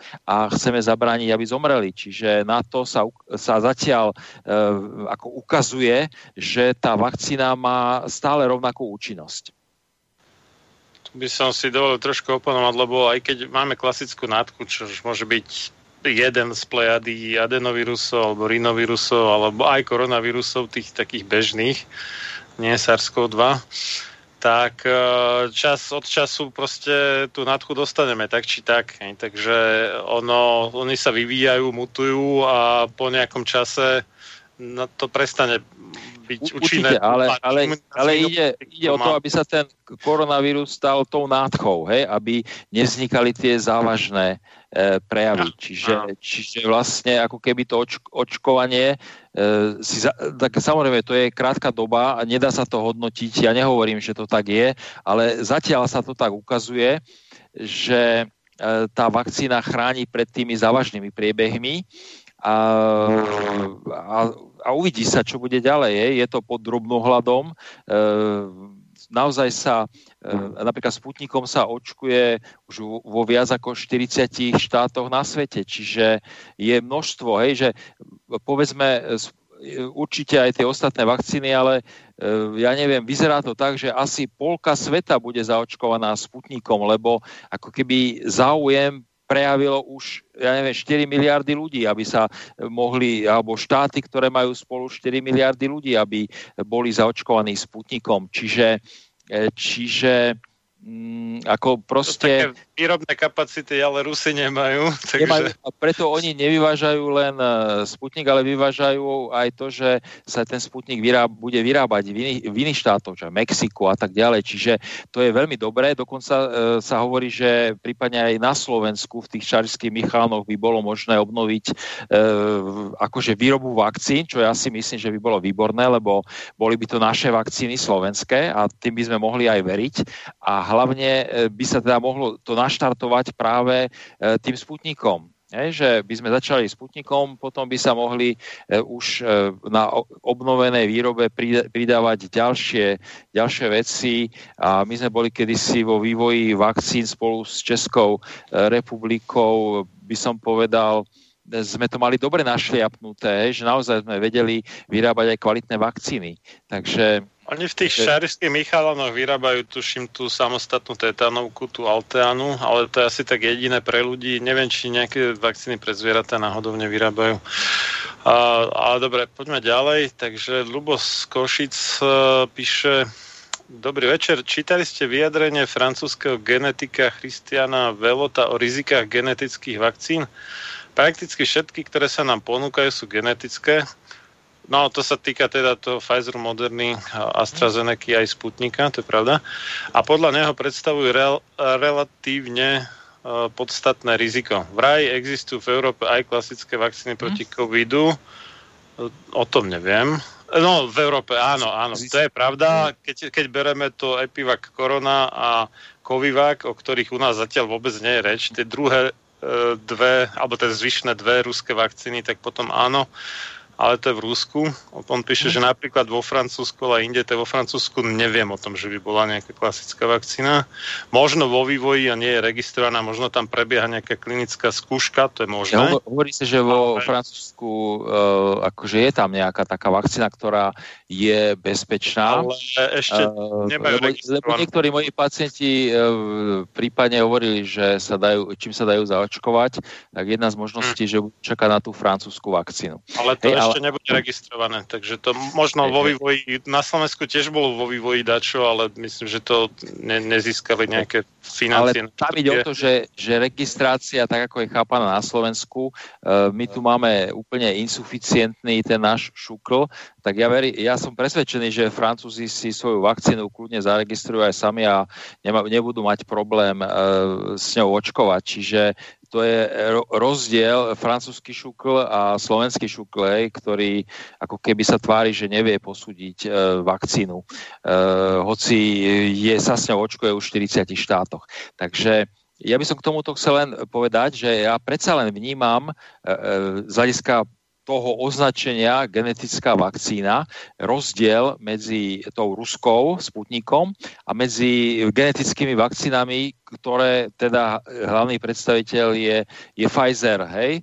Uh, pretože, mm, pretože tá ruská vakcína, eh, keď si zoberieme tú genetiku, tak geneticky je upravený ten adenovírus a je do ňoho vložená informácia, hej, ale, ale teda je to stále ako keby prírodný produkt, hej, že není to nič umelo vyrobené, e, lebo do toho vírusu je vložená genetická informácia, ale není to tam tak urobené, ako je to u toho Pfizeru, že nejaká proste um, akože umelá um, i- tá messenger e, ribonukleová kyselina je naliata do nejakého e, nanotechnologického pohárika a to je vlastne poslané e, v rámci očkovania do toho človeka. Čiže, čiže tá ruská, to je normálny adenovírus, ktorý je z prírody, má tam proste zapísanú tú informáciu, ako sa má vyrábať spike proteín a potom on príde do tej, do tej ľudskej bunky a on normálne vyprodukuje ten vírus, hej, vyprodukuje ako keby čistú tú mRNA, ktorá ide potom na to miesto výroby e, toho, tej bielkoviny a tam sa vyrobí tá, e, tá bielkovina, ten spike protein, ten antigen, ktorý potom vyvolá tvorbu e, protilátok a tej e, celej odpovede imunitnej v tom, v tom tele ľudskom. A čiže ja to vnímam, že to je stále príroda, hej, že to proste ten vírus, ktorý je príroda, tak ako keď ho máme v nose, tak tiež produkuje, je, vlastne genetická je potom každá nádcha. Hej, že keď máte genetickú ribonukleovú kyselinu alebo deoxyribonukleovú kyselinu, však tie vírusy sú DNA alebo RNA, čiže keď máte akúkoľvek infekciu vírusovú, tak de facto je to potom ako keby narušenie vašej genetiky. Ale to tak vôbec Ale- není. Hej? Nie, nie, nie, to, to, to, No, To- tak jasne, tak my to, to, toto, adenovírus som, toto som uviedol ako ten sputnik, že to vnímam ako, že to je Mm. niečo ako keby prirodzený proces, hoci jedná sa o RNA a DNA a tak ďalej. ale, to, ale to geneticky z hľadiska toho- vírus. E, no, geneticky je modifikovaný vírus, ale on vyrába, pot- ale nie je ľudský organizmus. Hej? Geneticky je modifikovaný ten vírus, ale on sa správa v ľudskom organizme, on má akurát geneticky modifikované, že už nevyrába, e, že už nespôsobuje nádchu, čiže mu ubrali tie informácie o zbraniach proti človeku a pridali mu tam e, tú informáciu o výrobe toho spike proteínu, ale ale není tam nič tak geneticky modifikované, že on teraz, keď príde do, do človeka, že on má schopnosť niekam prenikať a niečo riešiť. Hej? On sa správa tak, ako sa správa normálne v tom nose, keď máte nádchu. Hej, kdežto toto- práve tento Pfizer, rozumiete, ten No. Pfizer to je, že oni vyrobia mimo organizmus nejaký kotol z nejakého mRNA, potom to naberačkou nalievajú do nejakých pohárikov e, nanočastíc a to je vlastne tá vakcína. Hej? Ale a to sú, treba to sú tukové, tukové guličky v a podstate. viete, a, Bunka by normálne tiež úplne prirodzene požrala nejaké tukové guličky, lebo však to je krmivo, rovnako ako glukóza, No. ktorú spaluje, tak aj tuky spaluje, akože to je jasné, len ja chcem, ja chcem poukázať Ja na to, nevidím rozdiel nejaký dramatický, No, ja čo sa pri vidím, prírodzenosti vidím, týka. Ja vidím rozdiel v tom, že to, čo sa nalieva do tých, e, do tých tukových častíc, do tých nanočastíc, tak e, to je, ja mám, to je moje, moje obľúbené, že to ja používam často v tejto vakcinológii taký, taký, e, také porovnanie, že tá vakcína to je taká polievka, hej? A vlastne aj tá, e, aj tá umelá e, mRNA, to je v tomto prípade taká polievka, čiže ten, ten v- vírus, ktorý je z Sputniku, ten, keď sa dostane do organizmu, tak ten vyrobí čistú tú, tú mRNA, ktorá potom robí to posolstvo a na základe toho sa spúšťa výroba e, tých, e, tých e, bielkovín a potom sa vyvolá tá imunitná reakcia.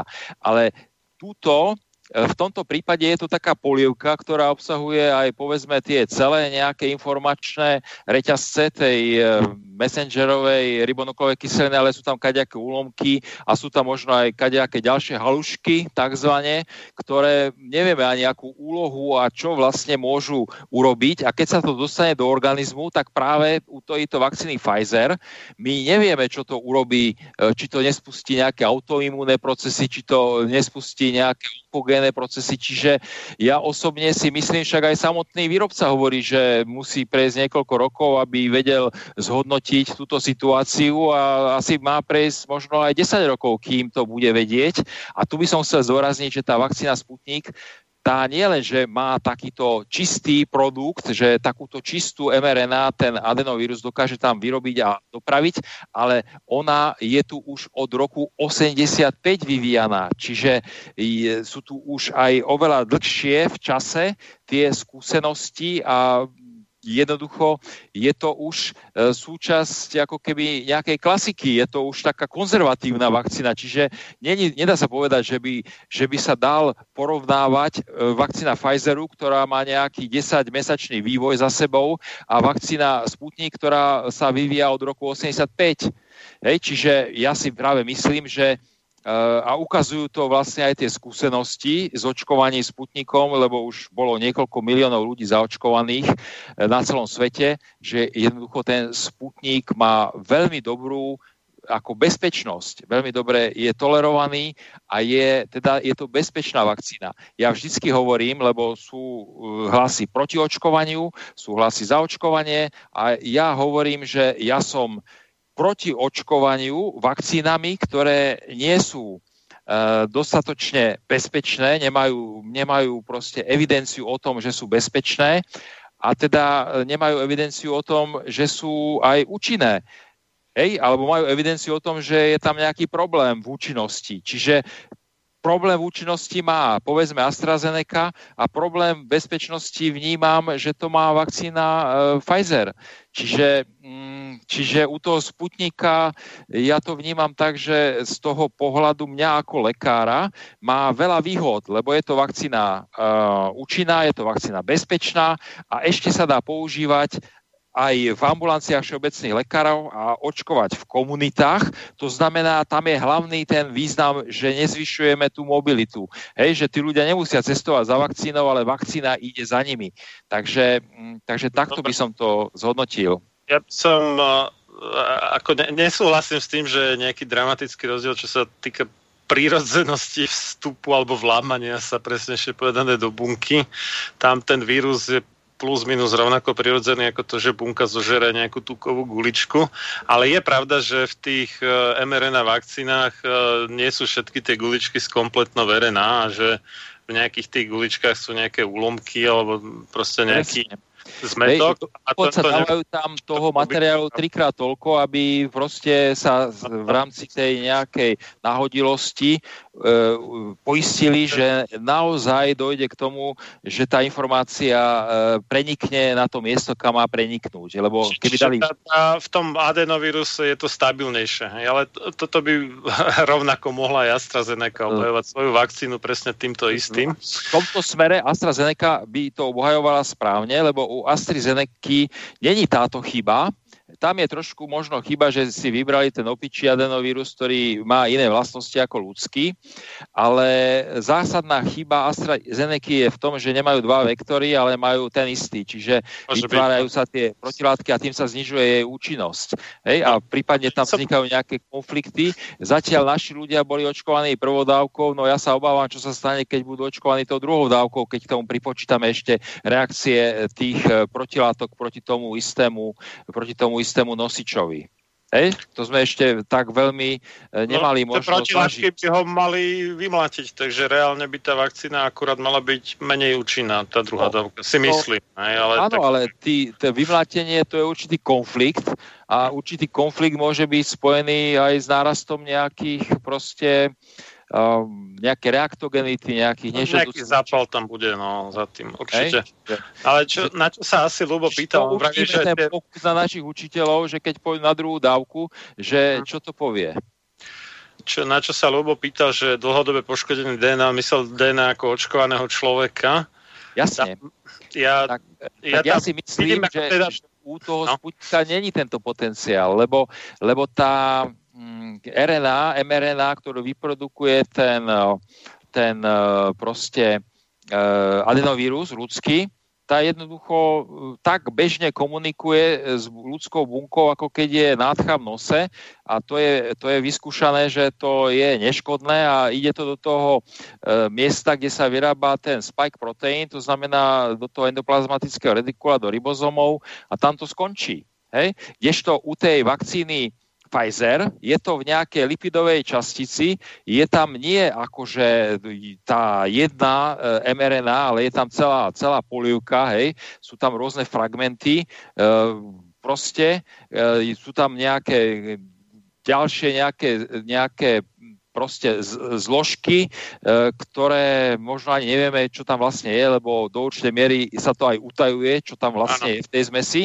Čiže to je ďalšie nebezpečenstvo, že on sa to ešte aj utajuje. Hej? E, Utajuje sa technológia tej nanočastice. Čiže, e, čiže nielen, že Pfizer nezobral zodpovednosť za, za tú vakcínu, ale on ani nedovolil ako keby vedcom, aby sa na to pozreli a aby posudili a nejakým spôsobom odhadli, e, že čo by to mohlo urobiť. Čiže Však čiže ja- tomu ja to vnímam, že to není úplne čisté zo strany toho Pfizeru a ani zo strany tých, čo, čo vlastne, no samozrejme, že je tu tá urgencia, a to treba povedať, že je tu tá urgencia, že ak ľudia zomierajú, no tak treba ich chrániť. Ale samozrejme, že tá urgencia je dneska na Slovensku. Čiže dneska určite očkujte sa ľudia aj Pfizerom, lebo lepšie byť zaočkovaný Pfizerom ako zomrieť.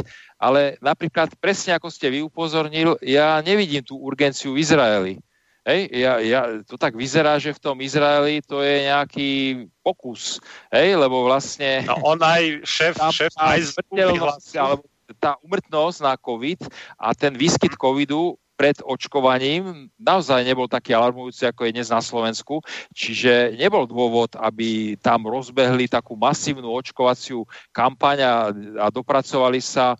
E, teraz hovoríte podľa tých prepočtov. E, mne sa tak páči tá krivka, že 97,5% v Izraeli preočkovaných, ale vy hovoríte, že len Je to 50. počet vakcín podľa mňa iba a oni zabudli na to, Čiže že ja to berem, ale aj 50% preočkovanosť je obrovská. Keď No, si predstavíme, áno. že na Slovensku každý rok iba 4%, tak e, to je obrovská už preočkovanosť a oni pokračujú v tej kampani. Hej?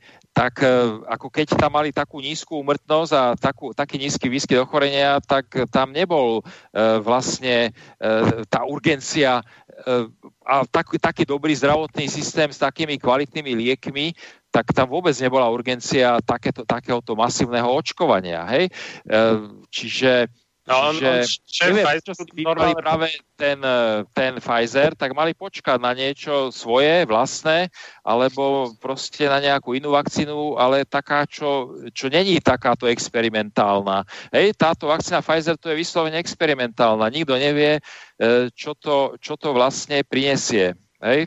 Takže Tam je to...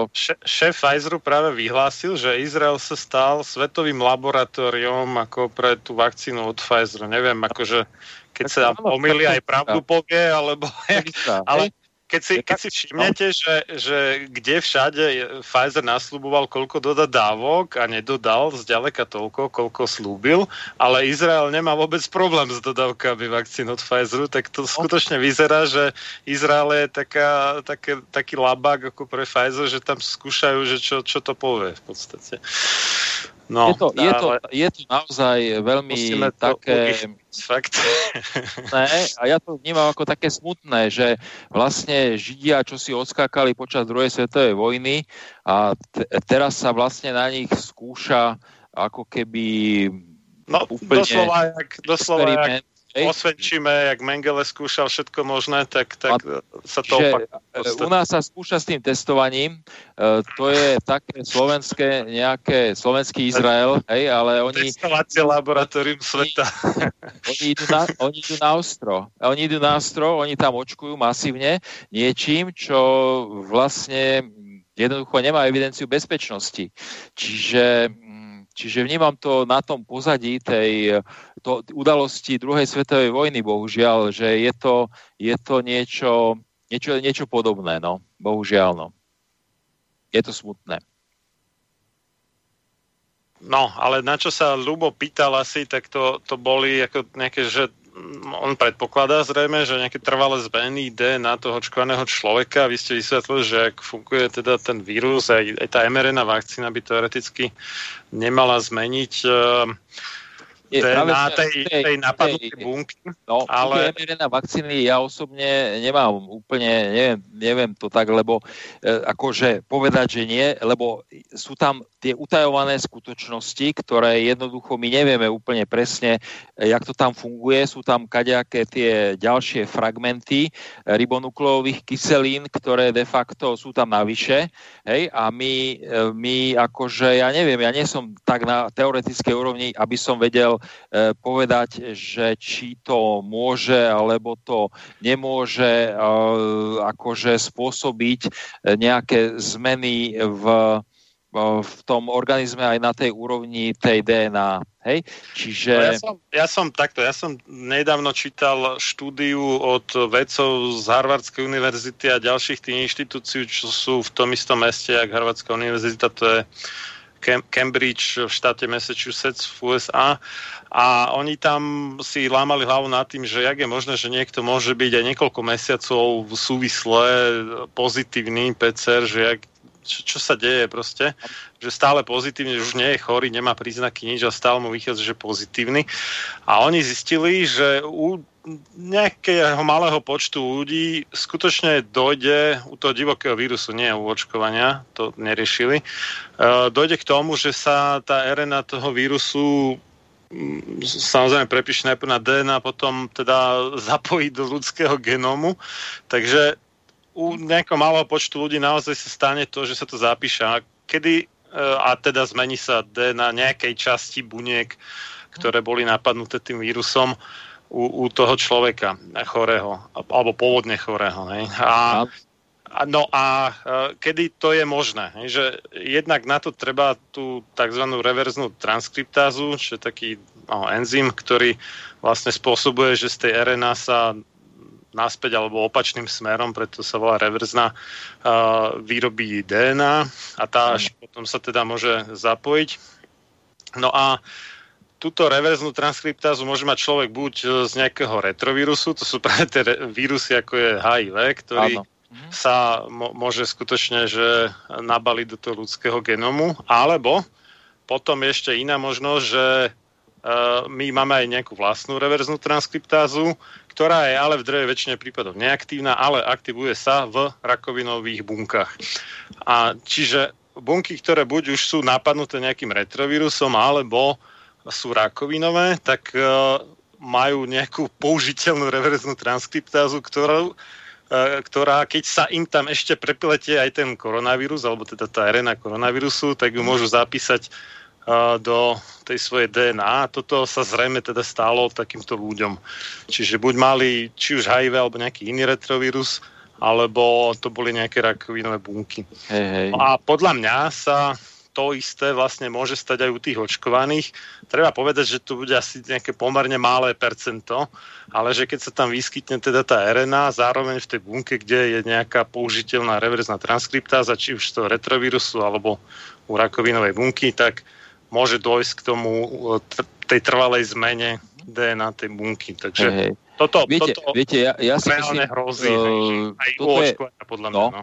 Toto je také vedecké vysvetlenie, ja tak jednoduchšie e, by som to vysvetlil v tom, že áno, tieto veci sú veľmi zložité. E, množstvo tých e, rôznych e, ako keby faktorov tam e, sa dostane na jedno miesto a, a, a, a môže sa stať, že sa to prepíše do tej DNA a, a môže sa poškodiť potom tá e, DNA aj dlhodobo. A vlastne toto podozrenie, s týmto podozrením, s týmto rizikom, my musíme pracovať dovtedy, kým ho nevylúčime. Hej? A e, toto, čo vy hovoríte, že také veci, toto, hento a ro- rozobrali to a zistili, že reverzná transkriptáza a také veci podrobné, e, my musíme to brať tak zodpovedne, že, že pokiaľ není taká urgentná situácia, že takúto vakcínu musíme použiť, no tak potom je treba nechať, aby sa urobili všetky tie skúšky, aby sa nechal e, prejsť ten dlhší čas vývoja, aby sme videli spätnú väzbu, či, či k niečomu takému došlo. Hej, že či sa niečo také stalo, že ako to, čo sa deje v Izraeli, že, vak- že čiže by som možno touto vakcínou v tejto sezóne zaočkoval možno nejaké menšie množstvo nejakých dobrovoľníkov, ktorých by som, by som e, nepovedal, že, že to už je nejaká štvrtá fáza, kde sa už masívne očkuje populácia a že vyhodnocuje sa, že čo sa deje a tak ďalej. Ale keďže to je úplne nejaká nová, nový princíp, nová vakcína, sú tam tieto podozrenia, no tak by som e, nechal len nejaké menšie množstvo nejakých dobre zaplatených dobrovoľníkov a počkal by som, čo to s nimi urobí, ja neviem, aspoň 2-3 roky, hej, že není dôvod, to, hovorí sa, že 10 rokov, no tak dobre, ak je treba takúto vakcínu, tak nech, nech sa to urobí za 2-3 roky, aspoň nejaké proste skúmania, ale nemôže to byť tak, že, že pred desiatimi mesiacmi to nejak začalo tuto sa vyvíjať a teraz už neviem čo a teraz už to budeme aplikovať plošne a to, čo sa stalo v Izraeli, že de facto takouto vakcínou, o ktorej vlastne my nevieme, že čo môže spôsobiť, e, očkujú tú populáciu ako plošne, hej, a viac menej aj tak trošku násilne, čiže nikto nevie, čo to urobí, ale oni sú veľmi proste ako keby takto e, vystavení tomuto experimentu. Hej, takže, takže ja si myslím, že hlavne ide o tú spätnú väzbu, že áno, zaočkovať nejaký, nejakých ľudí, nejakú zorku, počkať, hej, niekoľko rokov a potom to zhodnotiť, hej. Však zatiaľ môžeme používať, e, prečo by sme mali tieto vakcíny hnať do toho e, ako komerč, komerčné sily to ženú do toho e, rýchleho e, použitia, lebo ide im o to, aby otočili asi nejaké peniaze, lebo kľudne môžeme používať e, ten Sputnik zatiaľ, môžeme používať e, iné vakcíny, ktoré sú na nejakých konzervatívnych postupoch, Ja vám na to ale odpoviem, že uh, tam sú dve veci. Poprvé, keby tu akože nebola nejaká akutná pandémia, tak uh, to sa vyjadrili aj, eh, myslím, že z nejakého amerického úradu, že, že to by si nikto nedovolil sa vôbec pokúsiť registrovať takúto novú technológiu, pokiaľ Áno. by ne, nebola takáto akutná hrozba, No. to je po prvé. A po druhé, tie mRNA vakcíny majú tú skvelú výhodu, že veľmi jednoduché ich vyrobiť. Hej, že oproti akýmkoľvek iným vakcínám, tam v podstate syntetizujú tú RNA, že to je umelo poskladané, to nie je také, Áno. že musia pestovať nejaké vírusy na niečom a rozobrať ich a filtrovať a neviem čo. Čiže e, sa to dá veľmi rýchlo vyrobiť a aj po nejakej zmene, povedzme, uh, že zmutuje ten vírus, tak keď uh, ho sekvenujú a zistia tú novú RNA, tak veľmi rýchlo vyrobia nejakú inú vakcínu.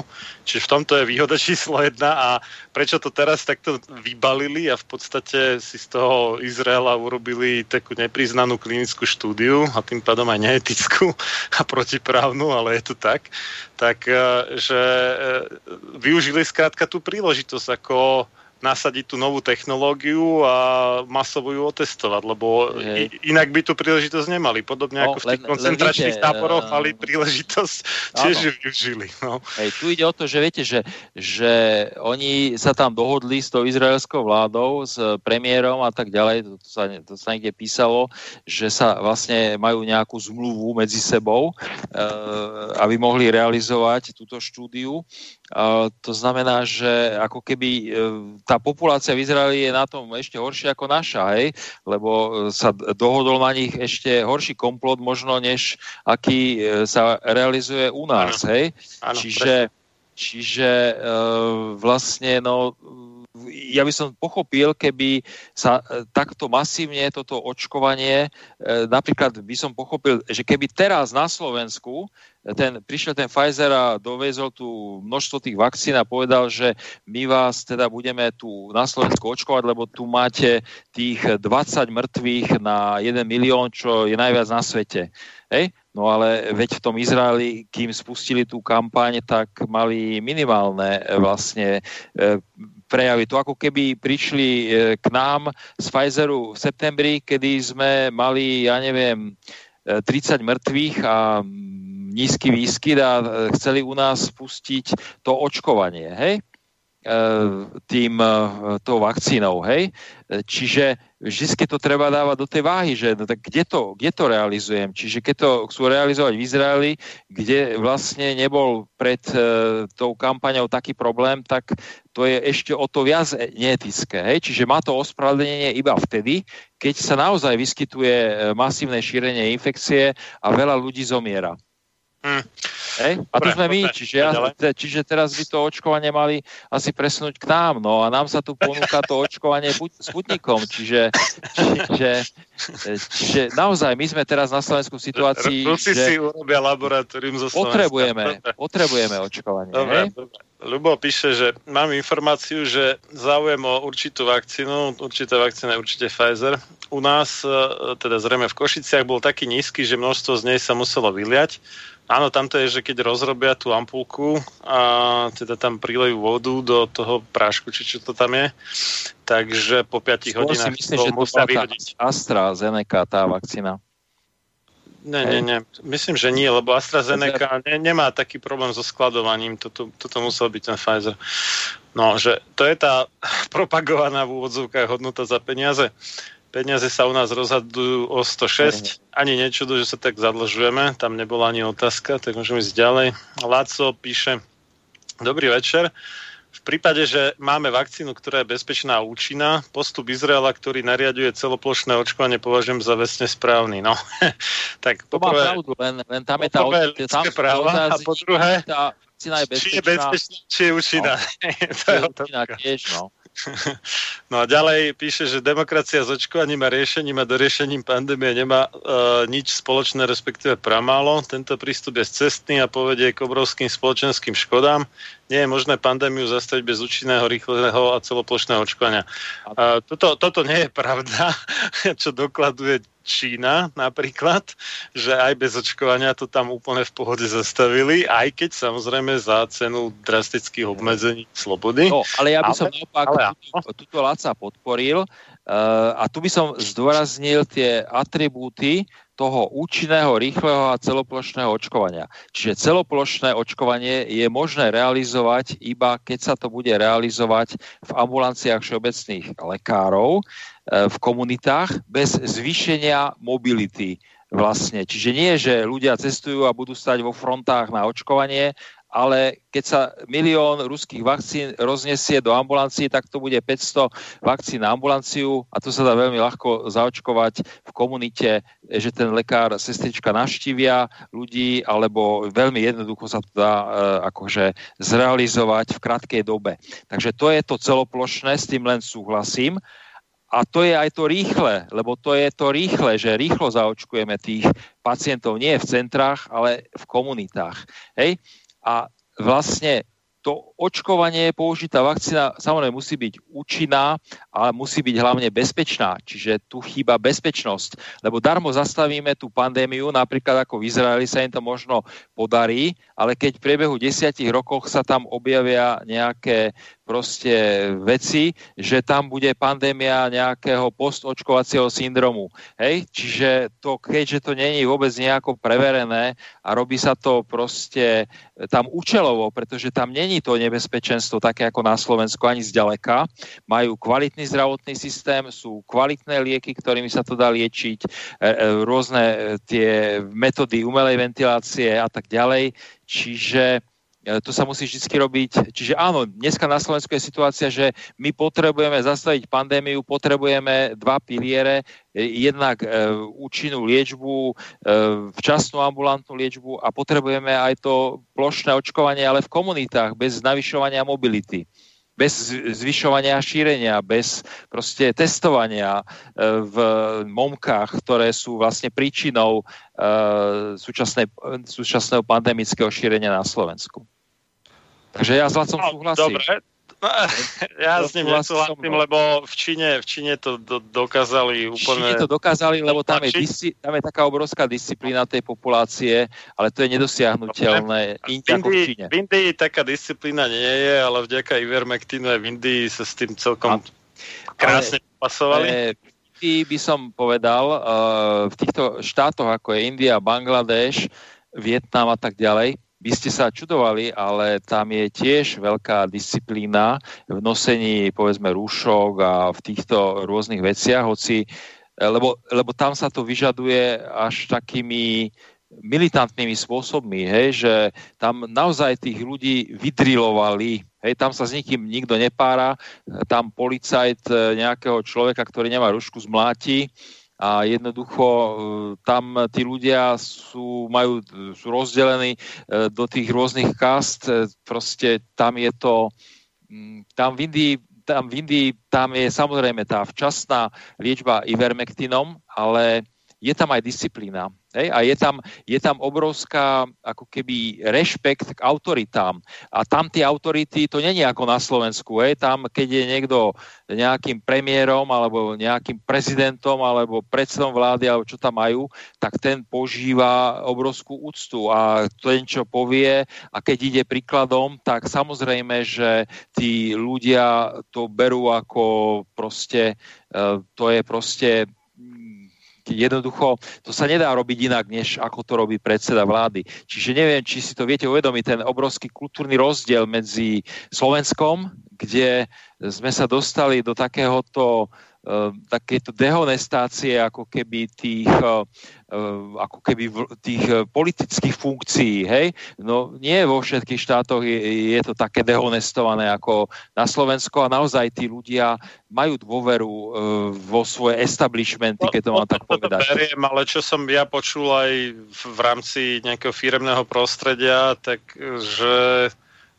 keď si majú vybrať medzinárodne a rôzne firmy, takže tí Indovia sú síce že pomerne lacní a pomerne pracovití, ale nie je na nich až tak veľký spolách, zďaleka nie je taký ako na Japoncov alebo Číňanov. Takže ale na- ide narážam. dobro, obrovsky dopredu, takže možno Áno, áno, sa však- to láme práve teraz. E, nakoniec e, by som povedal, že my dopadneme najhoršie, že tie ešte Indovia nás dávno predbehnú. To je možné. Majo píše, dobrý večer páni, ako sa môžu v centrách infikovať ľudia, keď očkovať by sa mal len zdravý človek, či? No, jednoducho, že ten, ten človek nemusí vedieť, že môže byť bezpríznakový prenášač, ne, nemusí ho vôbec napadnúť, že má ten vírus v sebe, takže tak sa môžu. Presne, presne tak. E, ľudia, jednoducho je to vírus, to znamená, že ľudia jednoducho nemôžu vedieť, že majú ten vírus v sebe. E, takže, takže e, tam práve idú tí, idú tí zdraví a idú tí chorí. Je- Ja mám na ambulancii množstvo pacientov, ktorí akože boli v nejakej momke otestovaní ako negatívni a potom o, ne, o nejaké 3, 4, 5 dní prišli ku mne chorí a ja som ich otestoval na ambulancii antigenovým testom a boli pozitívni. Hej? To znamená, no kde sa asi nakazili? Hej? E, no, no v tom centre, no v tej momke. Hej? No to, Takže- to je aj u toho očkovania, keď tam, však neviem, v Trenčine, či kde to v športovej hale očkovali strašne dlhé rady a samozrejme, No. že žiadne Samozrejme. vstupy tam neboli. Takže, dobre, ďalej Lubo z Banskej šťavnice píše Dobrý večer všetkým. Nemyslíte, že v Indii, Bangladeši a podobných krajinách sa ľudia s tým preto tak ľahko vysporadovajú, lebo nemajú taký tlak zo strany médií a v podstate väčšina ľudí o tom ani nevie, že sa covidu v úvodzovkách musí bať. Každá choroba má základ v mysli a vakcínu proti strachu a pocitu nemohúcnosti a bezradnosti nikto nevymyslí. No toto ja som hovoril už, už vo februári, v marci, že rozpustávať mediálnu hystériu je úplne kontraproduktívne a tí ľudia Hej. potom, jak je to aj v tom takom príbehu, že, že išla smrtka okolo nejakého putníka, nech sa pýta, že kam, kam ideš smrtka, a idem tuto do mesta a idem si zobrať 5000 ľudí. Ne? A ide- ideš potom naspäť a zase putník osloví, že no, hovorila si 5000, ale tam zomrelo 100 tisíc. No, ja som si zobral 5000, ale strach si zobral tých zvyšných 90 Hej, tisíc. No, hej, áno, ono viete, tá situácia v Indii a Bangladeši, ja som sa na to tiež díval, lebo mi to nebolo úplne jasné, prečo majú také dobré výsledky. E, tak som si čítal nejaké tie noviny. E, by ste sa čudoval, aké rozsiahle informácie oni či v Bangladeši, vo Vietname, v Indii e, jednoducho majú v tých svojich médiách, ale treba povedať, že e, tam sa dozviete tie informácie tak harmonicky učesané. Hej, že ako to všetko nejak spolu logicky súvislí, čo tam oni odporúčajú a čo tam oni uvádzajú a to ako keby to tak, e, e, ako keby tie médiá, ako sú tam na to, aby tých ľudí informovali a aby ich upokojovali. Hej, čiže oni tam neriešia nejaké kauzy alebo nejaké blbosti alebo nejaké, že tam vypichujú nejaké hrozostrašné príbehy alebo čo. Oni tam naopak ľudí veľmi dôkladne informujú a jednoducho vyvoláva to dôveru. E, sú tam tie elity, ktoré sú rešpektované, tie noviny nepíšu proti elitám proste, ale v súlade s nimi. Hej, a, a tie národy, hoci sú obrovské oproti Slovensku, však máme 5,5 milióna, tam jedno mesto má viac e, a tých miest je tam e, stovky takých, čo má viac ako Slovensko. A oni jednoducho proste to berú ako tam je taký ľudský nejaký prístup, že oni, oni všetci ako keby chcú, aby tí ľudia to prežili, aby bola nejaká starostlivosť a tak ďalej. Čiže no, No to- to pozri, pozrite si aj dobre. vy tie médiá, nejaký Indian Times alebo čo, však to je na internete dostupné a tam e, je to, je to úplne niečo iné. Napríklad tam majú uvedené, že, že ako baličky, že čo obsahuje balíček e, proti covidu, e, v ktorých centrách sa to testuje. Ono, my sa dívame na tú Indiu, akože aj vy ste to tak spomenuli, tak ako trošku, že to je nejaká zaostalá zem, ale ja keď čítam, čo tam riešia, tak oni sú na tom oveľa lepšie ako my, hej. Majú Nie, tam nie, balíčky, nemyslím- nemyslím, že informačné linky, majú tam kliniky, neviem čo, proste majú tam ešte aj ajurvedské a neviem čo, čiže, čiže e, ja mám veľa pacientov z Indie, lebo tuto je indická ambasáda v Bratislave, je veľa proste Indov a mm, ja koľko razy s nimi o, o, hovorím o tých ich mestách, on, on príde sem nejaký Ind a ja som z nejakého Mumbaja alebo čo a to je, ja si to nájdem na internete a to má neviem koľko miliónov, desiatok miliónov obyvateľov a jaká je tam kultúra a neviem čo všetko. Čiže Čiže nepodceňujme tu tých, ani Indiu, ani Bangladeš. Tam naozaj tie spoločnosti sú také úplne konsolidované na tom komunitnom princípe, na nejakých vzťahoch a, t- a podľa mňa to je možno oveľa lepšie ako to, čo tu máme my, že vlastne každý každému závidí a e, každý na každom sa snaží trhnúť, dokonca tí, čo majú momky, snažia sa trhnúť ešte aj na tom, že berú vlastne zo zdravotnej starostlivosti a poškodzujú vlastne ako keby zdravie e, svojich spoluobčanov. Čiže Dobre, že takto princíp v Indii si neviem tie- predstaviť.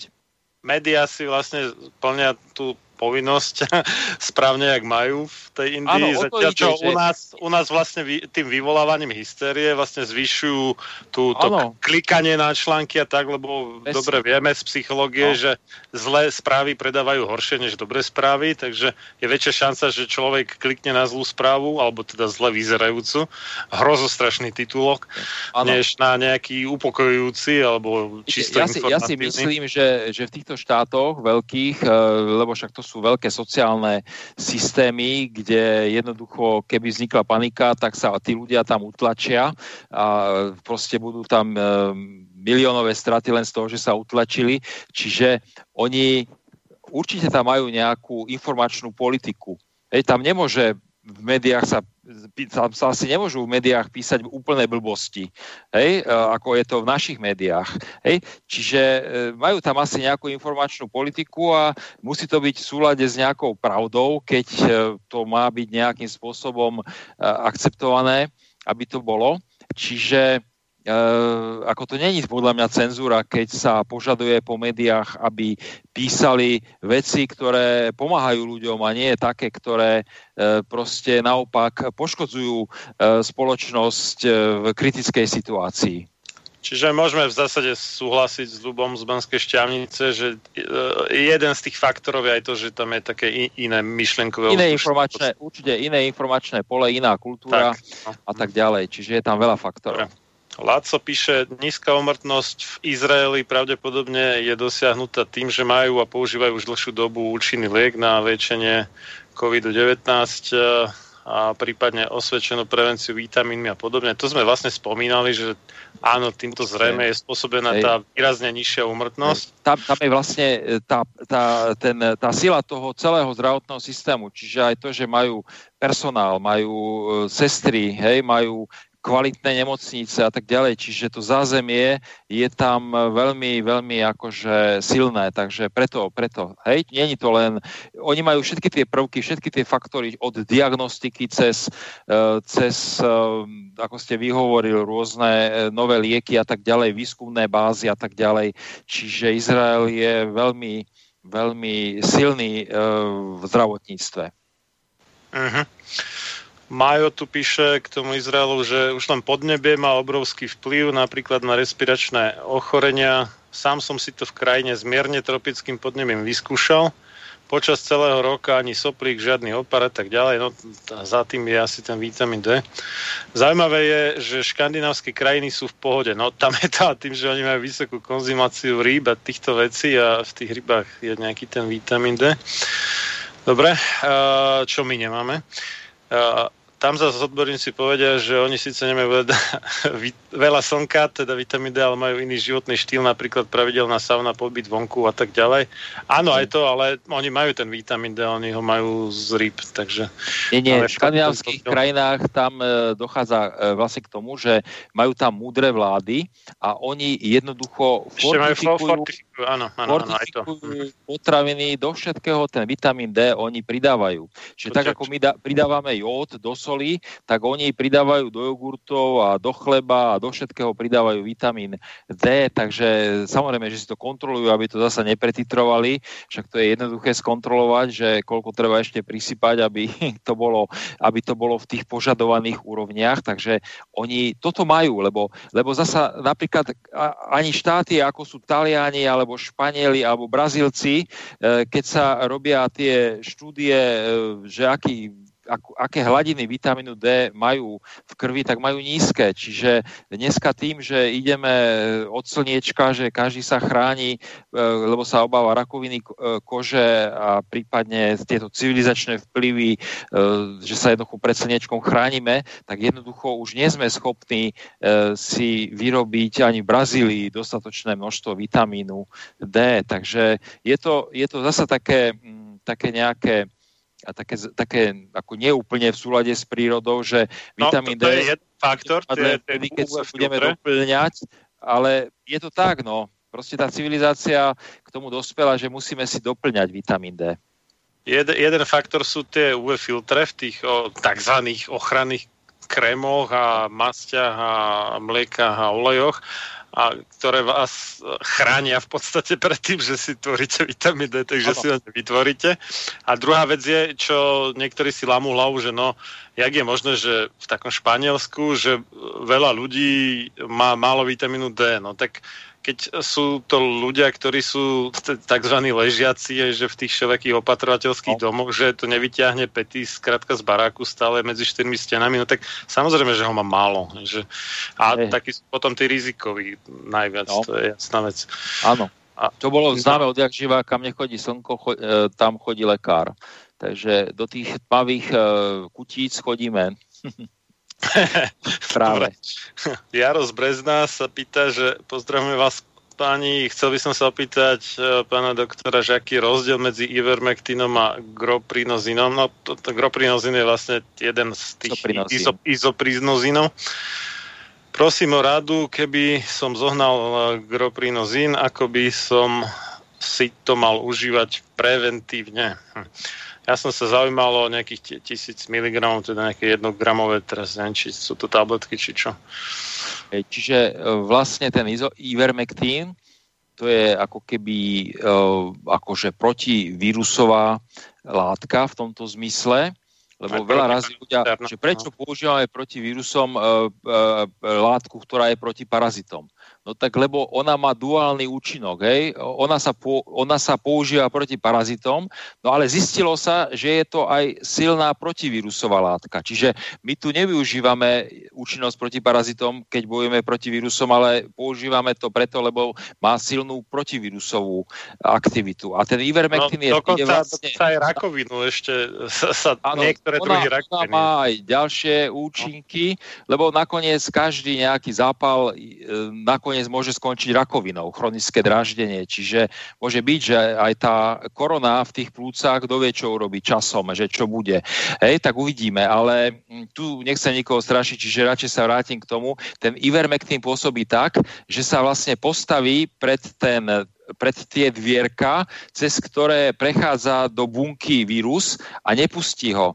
Hej, čiže je to vyslovene ako keby, e, že, že proste zabráni infekcii tej bunky, nedovolí proste vírusu vojsť do bunky. Takže to je, ivermectin je veľmi potentný, veľmi silný, veľmi dobrý liek a treba ho dať do tej včasnej ambulantnej starostlivosti, treba zabezpečiť jeho dostupnosť.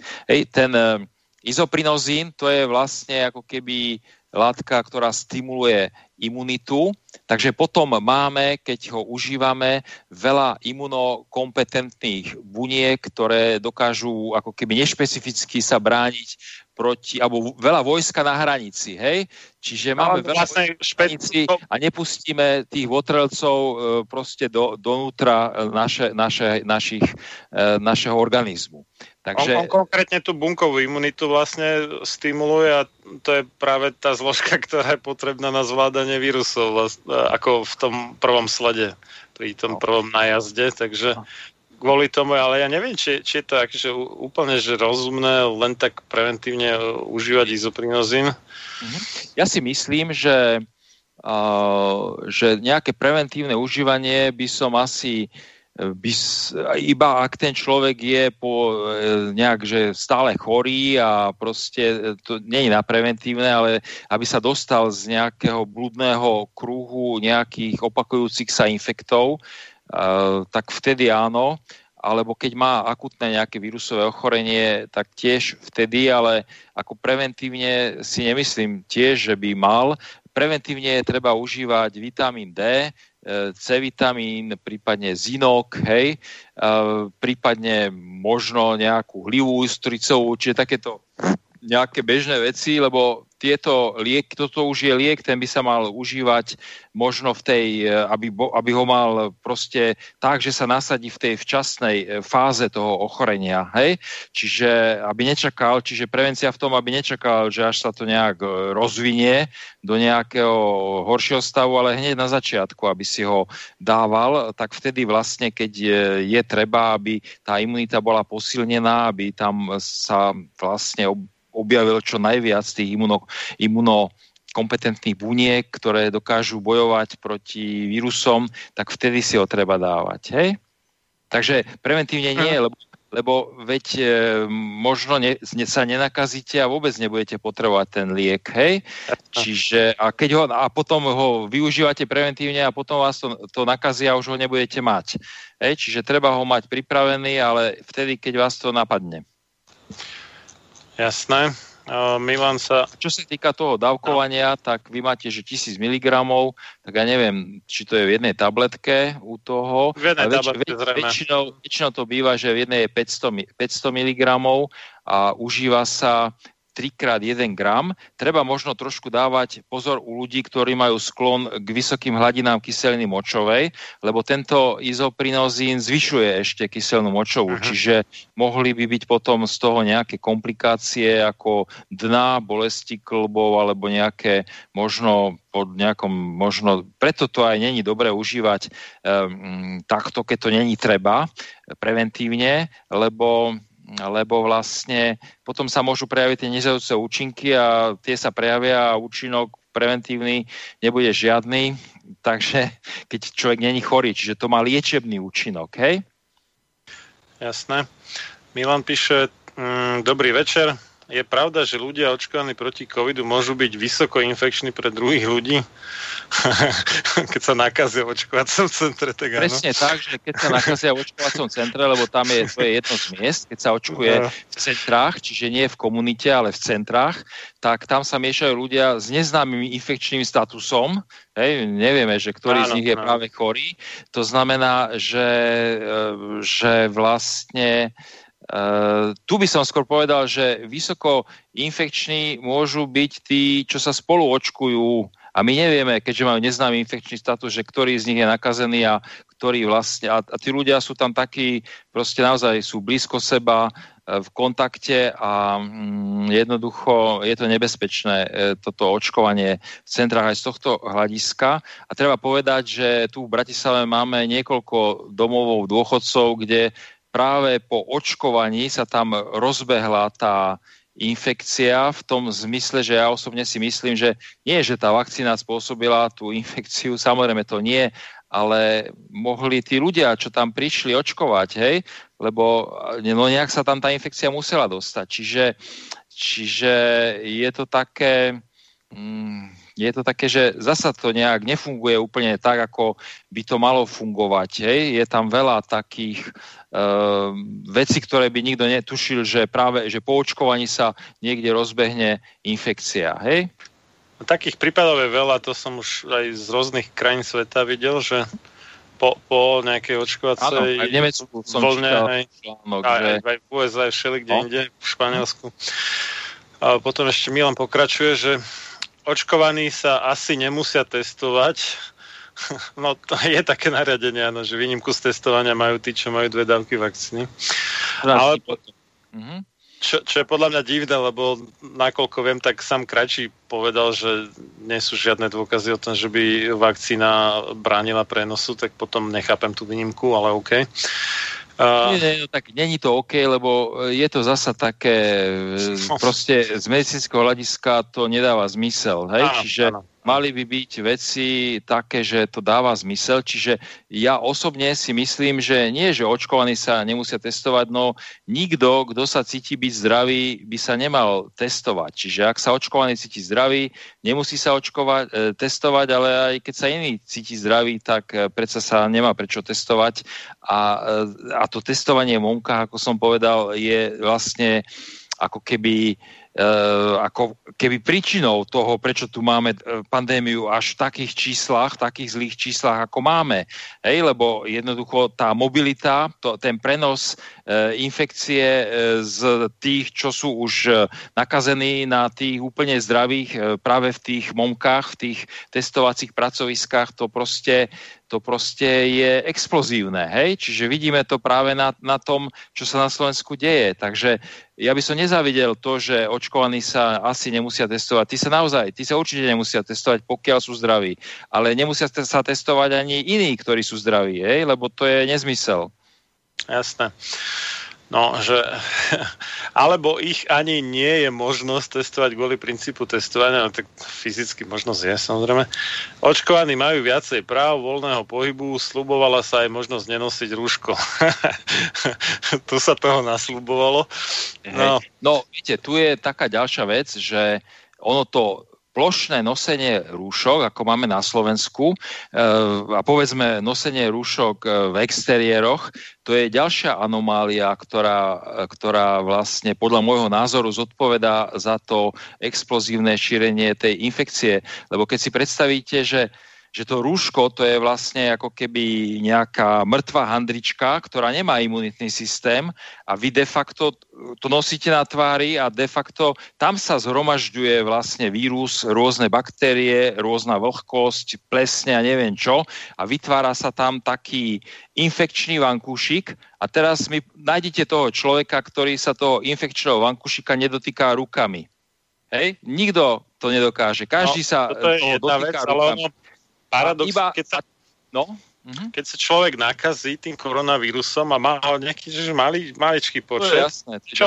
vec. niečo z áno. toho vydýchne Mhm. a potom to zase vdýchne, lebo sa mu to tam zachytí aj na tom vršku, potom Áno. to zase vdýchne No. a zvyšuje si v podstate tú No, infekčnú to je dávku. Ďalší mechanizmus, že takto vznikajú potom závažnejšie ako keby e, priebehy, lebo sa to tam uzavre a v tom uzavretom priestore nevetranom sa to pomnoží do obrovských e, množstiev, čiže tá rúška má dopad aj na závažnosť tých infekcií, ale hlavne ja som chcel upozorniť na to, že ľudia sa potom dotknú toho rúška a tak sa im to dostane na ruky. Lebo keby nemali to rúško, tak sa im to nemá ako dostať na ruky. Hej? Lebo jednoducho v tom rúšku tam sa to koncentruje, hej? tam ten koronavírus sa aj pomnožuje, lebo je tam optimálne prostredie, sú tam rôzne baktérie, ktorých sa môže on množiť a tak ďalej. Ako hovorí pán profesor Krčmery, ten vírus ne, nejde tak, že ojedinel kus, ktorý by vyschol alebo nejakým spôsobom neprežil, ale on ide v autobuse, on je naložený v rôznych kvapôčkach, v rôznych proste zlepencoch s baktériami, kvasinkami a tak ďalej.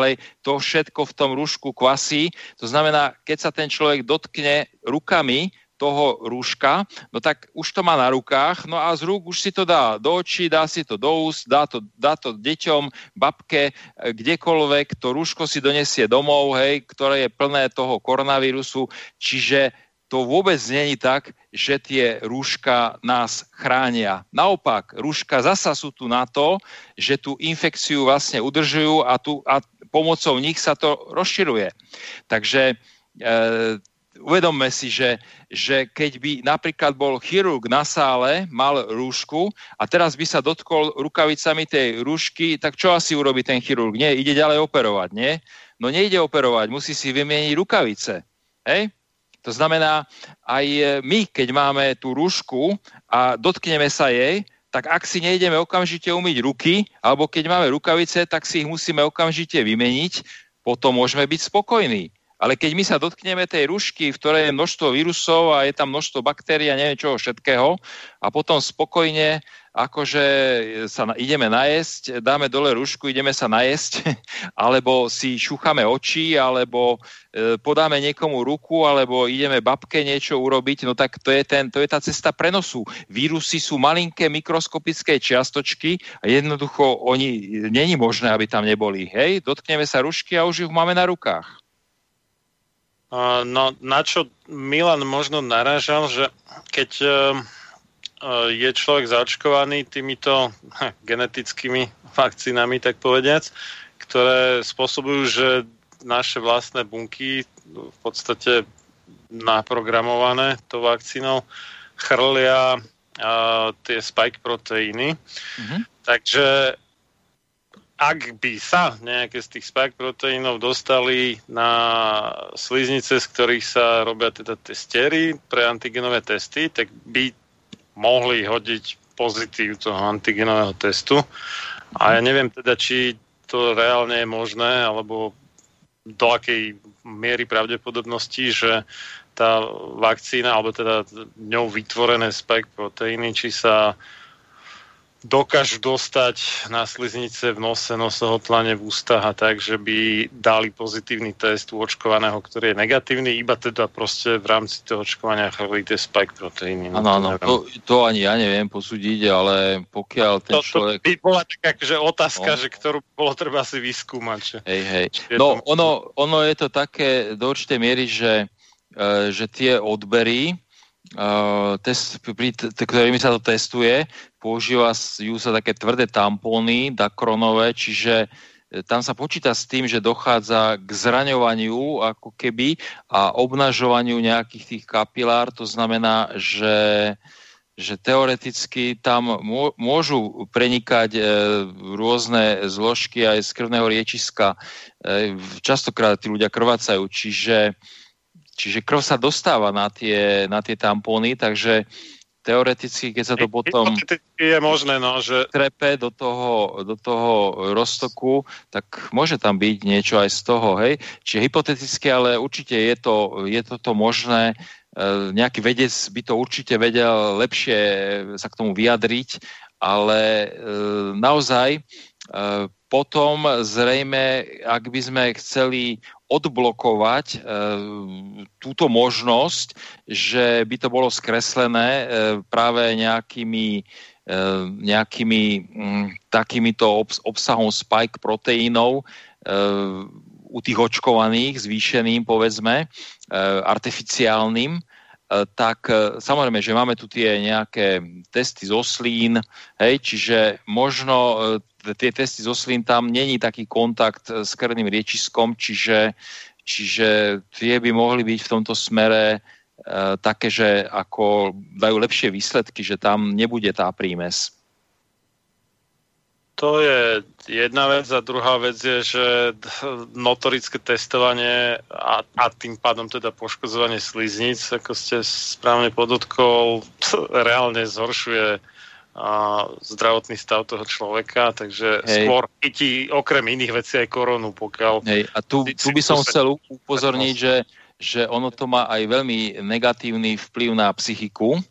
Eh, Ja sa stretávam v ambulancii s ľuďmi, ktorí jednoducho už dostávajú až hysterický záchvat z toho, že musia chodiť na tie testy, lebo pociťujú to eh, veľmi bolestivo, majú, mávajú tie krvácania, proste oni to, naozaj je to ako týranie ako keby tých ľudí, hej. Môže byť, že, že 50% ľudí to tak znáša, že myslia si ešte, že sú aj hrdinovia, že sú zodpovední a neviem čo, ale naozaj existuje veľká skupina ľudí, e, ktorých tým týrame, hej, že to není možné ako voči ľuďom takto pristupovať, že ich týrame. Hej, e, to má potom e, ako keby nedozierne e, zmeny na psychike, lebo my vlastne, oni vlastne sú nutení žiť v spoločnosti, e, ktorej aktivity vnímajú ako, že ich týra tá spoločnosť.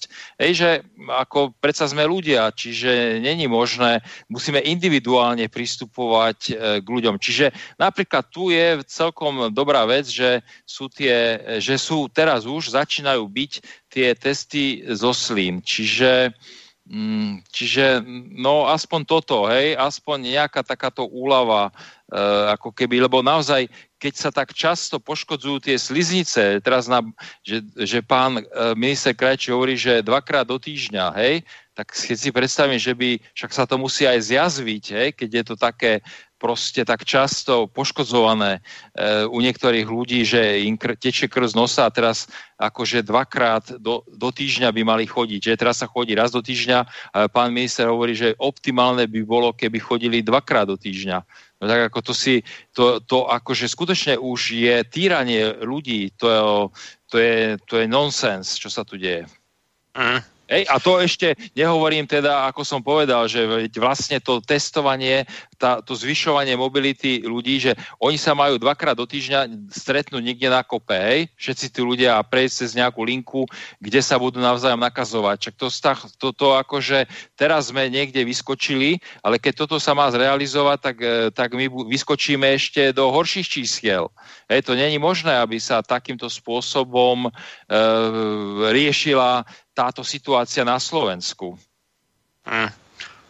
Lubo z Banskej šťavnice tu má takú zvláštnu otázku, o, okrem inej otázky, ktorú radšej neprečítam, lebo to by sme tu boli do rána. Také veľmi všeobecné, ale že, že či si myslíte, že telo si proti koronavíru nevie vytvoriť imunitu samo, no tak to sme už odpovedali, však sám ste povedal, že áno. A že to by sa malo pred- testovať pretrváva ním, niekoľko, aby e, sa rokov. Zbytočne, aby sa zbytočne neočkovali ľudia, Hej. ktorí už imunitu majú a tými sa teda aj ušetrili tie nedostatkové vakcíny pre tých, Áno, ktorí... presne, čiže malo by sa, naj... prvý A. krok by mal byť, že sa by, by sa robila diagnostika, prekonal, neprekonal. Hej? Kto Áno. prekonal, ten nepotrebuje byť očkovaný, hej? alebo nepotrebuje byť očkovaný akože v prvom slede. Hej? Čiže teraz robíme stratifikáciu, koho zaočkovať, koho nezaočkovať a e, tvárime sa, že aký, ako úžasne nad tým rozmýšľame. No a veď základná stratifikácia je rozdeliť ľudí, tí, čo to prekonali, tí to nepotrebujú a tí, čo to neprekonali, tí potrebujú byť v prvom slede zaočkovaní. Hm. Dobre. A Juraj píše, že dobrá prevencia sú o, UV lampy, teda lampy s ultrafialovým svetlom, aj germicídne žiariče, tie ste už spomenuli. Dočítal som sa už dosť dávno, že výborným prostredkom ničenia vírusov a baktérií sú elektromagnetické generátory, ktoré sa naladia na rezonančnú frekvenciu vírusu a takto ho dokážu zničiť. My sme o tom mali pár relácií už dávnejšie, ale praktickú skúsenosť s tým nemám ja osobne. Uh, praktické výsledky kedysi v prvej a druhej polovici 20. storočia týmto spôsobom dokázal liečiť doktor Raymond Reif, ale aj doktor, doktor K. Hulda Clarkova. Sú aj dnes pracoviska, ktoré praktizujú tento spôsob liečby. No. Hej. Áno, No, len to... To, tomuto chcem len toľko povedať, že ja som zachytil, ja teda používam tie germicidné uzavreté UV žiariče, Uh, lebo aby teda mohlo byť spustené, aj keď sú ľudia vlastne v miestnosti, tak je to vlastne robené tak, že je to taká, taká, taký tunel kovový, v ktorom sú tie žiarivky ultrafiolové a sú tam dva vent- ventilátory, jeden to vyfúkuje, jeden to tam ako naťahuje a takto to tam cirkuluje, takže to stále svieti a prefúkuje sa tadiaľ ten vzduch v miestnosti a neustále to je, e, tie vírusy sú neustále ničené. Čiže, čiže toto podľa mňa je veľmi dobré mať v tých čakárniach, v ambulanciách tiež, alebo aj v iných priestoroch, v sociálnych ústavoch, e, v domoch dôchodcov a tak ďalej. No a čo sa týka tých generátorov, tak ja som si len, len zachytil, že my máme na Slovensku naozaj veľmi šikovných ľudí. Ne, nejaká partia z Košic, myslím tiež, lebo tam majú aj tie ventilátory, ktoré sú unikátne, ale aj nejaká partia z Košic vymyslela aj nejaký takýto generátor na priestorovú dezinfekciu. Čiže nie na to, že akože konkrétneho človeka nejakým spôsobom e, ošetria pomocou nejakej rezonančnej frekvencie, ale že ošetria proste tú, tú miestnosť, alebo že kontinuálne to beží a v okolí, ja neviem, dokáže to pokryť veľmi veľký priestor, čiže nejaké aj ozaj veľkej miestnosti, keď to beží, tak tam ten vírus je neustále likvidovaný. Takže, e, takže existuje veľa takýchto možností, ako v miestnosti napríklad interiéry zapnúť protivírusovú ochranu a jednoducho veľmi podstatne znížiť e, riziko, že sa ten človek v interiéri nakazí. Lebo ako sme povedali, že, e, že možno v interiéri rúška majú oprávnenie, keď e, sú tam nejakí ch- chorí alebo ľudia s neznámym infekčným statusom, alebo keď ja som chorý, tak si dám rúško a v exteriéri určite nie.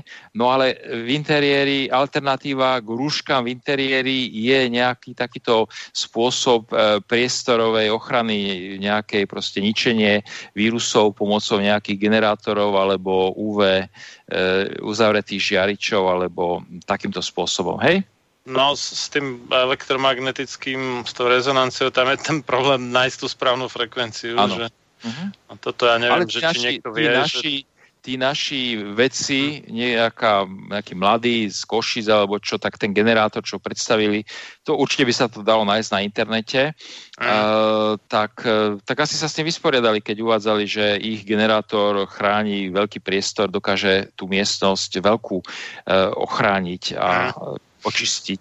A myslím si, že dokonca aj e, takí ľudia ako prezident Putin alebo prezident Trump, že tiež na tých svojich tlačovkách niekedy e, to bolo tak nejak aranžované, ako keby tam zapli práve nejakú ochranu. Čiže možno, že to neboli Ja čári mári. Putina ale že- v Rusku ešte ale- nevidel. No, Že- čiže, čiže tam oni e, určite sú nejaké ešte ďalšie, nejaké fyzikálne alebo neviem aké spôsoby, ktoré, ktoré možno, že ani nie sú drahé, ale v rámci toho trhového prostredia jednoducho e, trhy sú obsadené nejakým, nejakými regulátormi a nepustia možno aj kvalitné, e, dobré veci e, do používania ľuďom. Čiže, čiže určite tento generátor je aj na Slovensku. Máme tu partiu našich ľudí, ktorí to vedia a vyrábajú to. Určite máme, máme firmy, vyrába tiež slovenská firma tie uzavreté UV žiariče. Ja sám teda mám na ambulancii e, v podstate neviem, či, či nejakých 5 tých žiaričov používam a, a, a zatiaľ si myslím, že veľmi efektívne mám aj taký e, veľký filter, ktorým e, filtrujem vzduch cez, cez HEPA filter a, a nejaký ozo, ozonizáciu vzduchu. Takéto jednoduché veci sa dajú, dajú ako naozaj praktizovať e, u nás a môže, môžeme tým pridať proste tú ochranu, aby, aby sme sa nenakazili, aby sme zostali zdraví, lebo rozhoduje pri infikovaní veľkosť tej infekčnej dávky. Hej? Čiže keď sa aj nakazíme e, nejakou určitou, určitou menšou dávkou, tak náš imunitný systém ju dokáže zneškodniť a my neochorieme. Hej? Musí to byť určitá e, veľkosť tej infekčnej dávky, aby jednoducho ten náš imunitný systém sa s tým už nedokáže vysporiadať a vtedy ochorieme. Hej? Takže, ale tu je veľmi dôležité aj to, čo ste vy spomenuli, že tá negatívna druhá e, ako keby úloha rúšok, že keď je to zavreté, nemáme vetranie ústnej dutiny, nosovej dutiny, nemôžeme to do seba dostať, no tak potom sa to môže pomnožiť práve na to kritické množstvo a môžeme ochorieť a môžeme aj závažne ochorieť, lebo tie veľké kvanta vírusu sú potom nebezpečné. Uh-huh. A Peter sa pýta, že kedy boli zrušené doplatky na vitamíny D a C. Ja som to pochopil Hej. inak, že, že sa vôbec neuhradzajú. Hej, hej. Áno, boli zrušené doplatky, on to asi zle napísal, ale ja som hovoril o tom, že boli vyradené z úhrady. To znamená, že, že doteraz poisťovňa povedzme uhrádzala polovicu, hej, a pacient si Aha. hradil polovicu a teraz poisťovňa povedala, že ona to hradiť nebude a pacient si musí hradiť všetko. Hej, čiže ja už, lebo to sa stáva dneska veľmi často a ja hovorím, že dneska je, je už taký systém na Slovensku, že, e, že, že lieky hradí pacient a odvody by mala hradiť poisťovňa.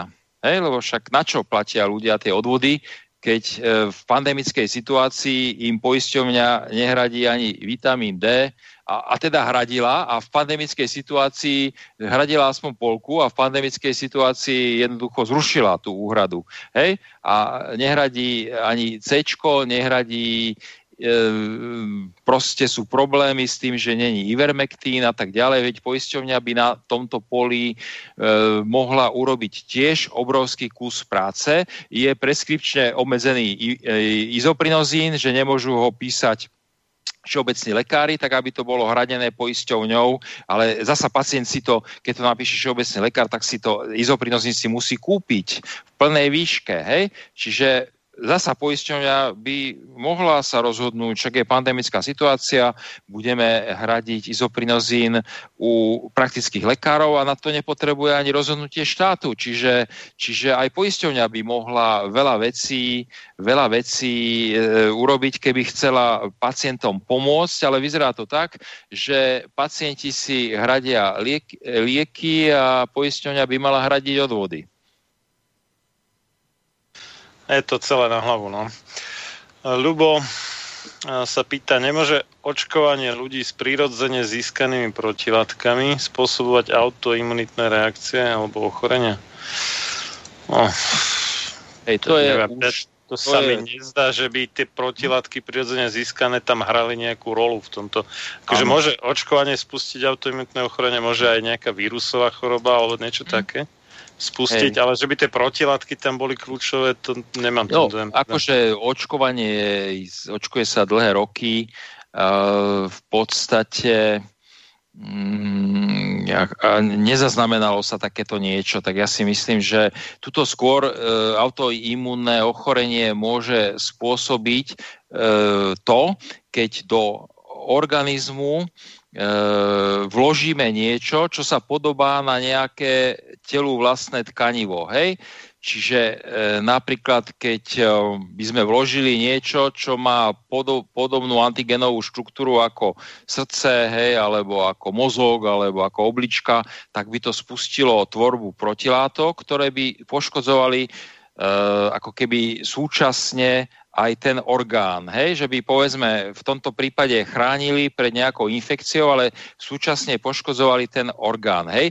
Ono je to skôr naopak, že takéto, že by očkovanie takéto niečo spúšťalo, to ja som nezaznamenal, ale zaznamenal som, taký, taký, také prípady sú zaznamenané, že napríklad e, streptokoková infekcia spustí tvorbu protilátku, ktorá sa nazýva ASO, alebo kedysi to bolo ASLO, a táto protilátka poškodzuje súčasne aj, e, ako vypudí toho streptokoka, ale, bude, ale poškodí aj srdce, mozog, obličky, hej, čiže takto vznikajú potom napríklad tie chlopňové chyby, čiže a, a v pravom slova zmysle to dalo názov reumatickým chorobám, čiže toto na začiatku to bola reumatická horúčka srdca, hej, to znamená streptokok, infekcia, e, hlavne vtedy, keď ešte nebol penicilín, e, tak spustila tvorbu protilátok proti srdco, srdcovým e, proste chlopňam a spôsobila srdcovú vadu a tá sa nazývala reumatická, hej? Alebo to išlo aj proti svalovine srdca, takže to bola reumatický Mhm. zápal srdcového svalu, myokarditida. E, Aha. takisto napríklad chlamydie, dokážu, e, to sú také tie malé baktérie, čo je také obľúbené, že ľudia majú chlamydie, keď kašľú, alebo ich bolia klby, hej. No a vlastne tie takisto e, spúšťajú autoimunné reakcie. Čiže, čiže nie je očkovanie proti infektom, ale samotné infekty veľmi často e, dokážu vyvolať tvorbu protilátok prirodzených v tele, organiz- tele človeka, ktoré potom poškodzujú vlastné, vlastné orgány. E, Takže takto vznikajú tie autoimunné ochorenia veľmi často. Hej, a v tomto prípade e, očkovania som uvádzal tú, e, tú akože lipidovú, lipidovú nanočasticu toho, tej vakcíny od Pfizera, lebo, lebo akože tam sa nevie, že či to náhodou, lebo zvažuje sa práve to, že či to nemá nejaký potenciál, e, či sa to nepodobá na nejaký orgán alebo na nejakú antigenovú štruktúru, niečo, čo je v tele a, a môže to potom spustiť vlastne to autoimunné ochorenie. Hej? Takže, hm, takže e, áno, očkovanie by mohlo, ale e, nie u tých preverených očkovaní, ale u týchto noviniek, kde viac menej je len niekoľkomesačná proste genéza týchto, týchto látok a týchto vakcín a mm, nemáme tam tú spätnú väzbu e, a nevieme, čo to vlastne v tele urobí, keď prejde čas niekoľko rokov, že ako sa to bude správať. Hej, je málo ešte na to, na to dát, málo dôkazov. Ja mám celé jednu takú niekoľko stostranovú knihu, čo sa volá Vaccines and uh, Autoimmunity, teda vakcíny a autoimunita. Mm-hmm. Tam keď tak môžem posunúť. Uh, čiže môže očkovanie spôsobiť autoimunitu, ale tá otázka bola, že či tie protilátky, ktoré si človek uh, vytvoril sám prirodzeným prekonaním choroby, to je protilátky proti koronavírusu, Mhm. že či ako keby prispejú k tomu, že to očkovanie spôsobí autoimunitu a že bez nich by nespôsobilo. No tak podľa mňa asi nie, akože toto mi Hej. nedáva zmysel osobne.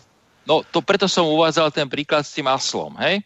Že e, No. keď by ste človeka očkovali, povedzme tak e, teoreticky, tým streptokokom, tak by sa proti nemu vytvorili protilátky to aslo. A tie sú skrížené e, s tým, že by zničili toho streptokoka, súčasne ničia srdce, mozog, obličky e, a tak ďalej, hej? Ja viem, to no ale znamená, te, že u toho proti- koronavírusu asi nie, ale teoreticky, teoreticky, a ja som skôr uviedol ten prípad, lebo vlastne to, e, tá imunita sa získava buď prirodzeným prekonaním toho infektu, alebo sa získava očkovaním. A ja som teda uviedol, že skôr sa mi javí, že to niekedy skôr to prirodzené prekonanie niektorých infektov, ako toho streptokoka, alebo chlamidí, alebo nejakých iných ochorení, je známe z medicíny, že spôsobuje tie autoimunné ochorenia. Čiže áno, že veľa vecí je neznámych ešte, ale už sú známe autoimunné ochorenia a bývajú spôsob, alebo napríklad Guillain-Barreho syndrom, neuro, neurologická problematika, tam sa tiež hovorí, že za tým sú, za tým sú tie chlamidiové, eh, chlamidiová infekcia.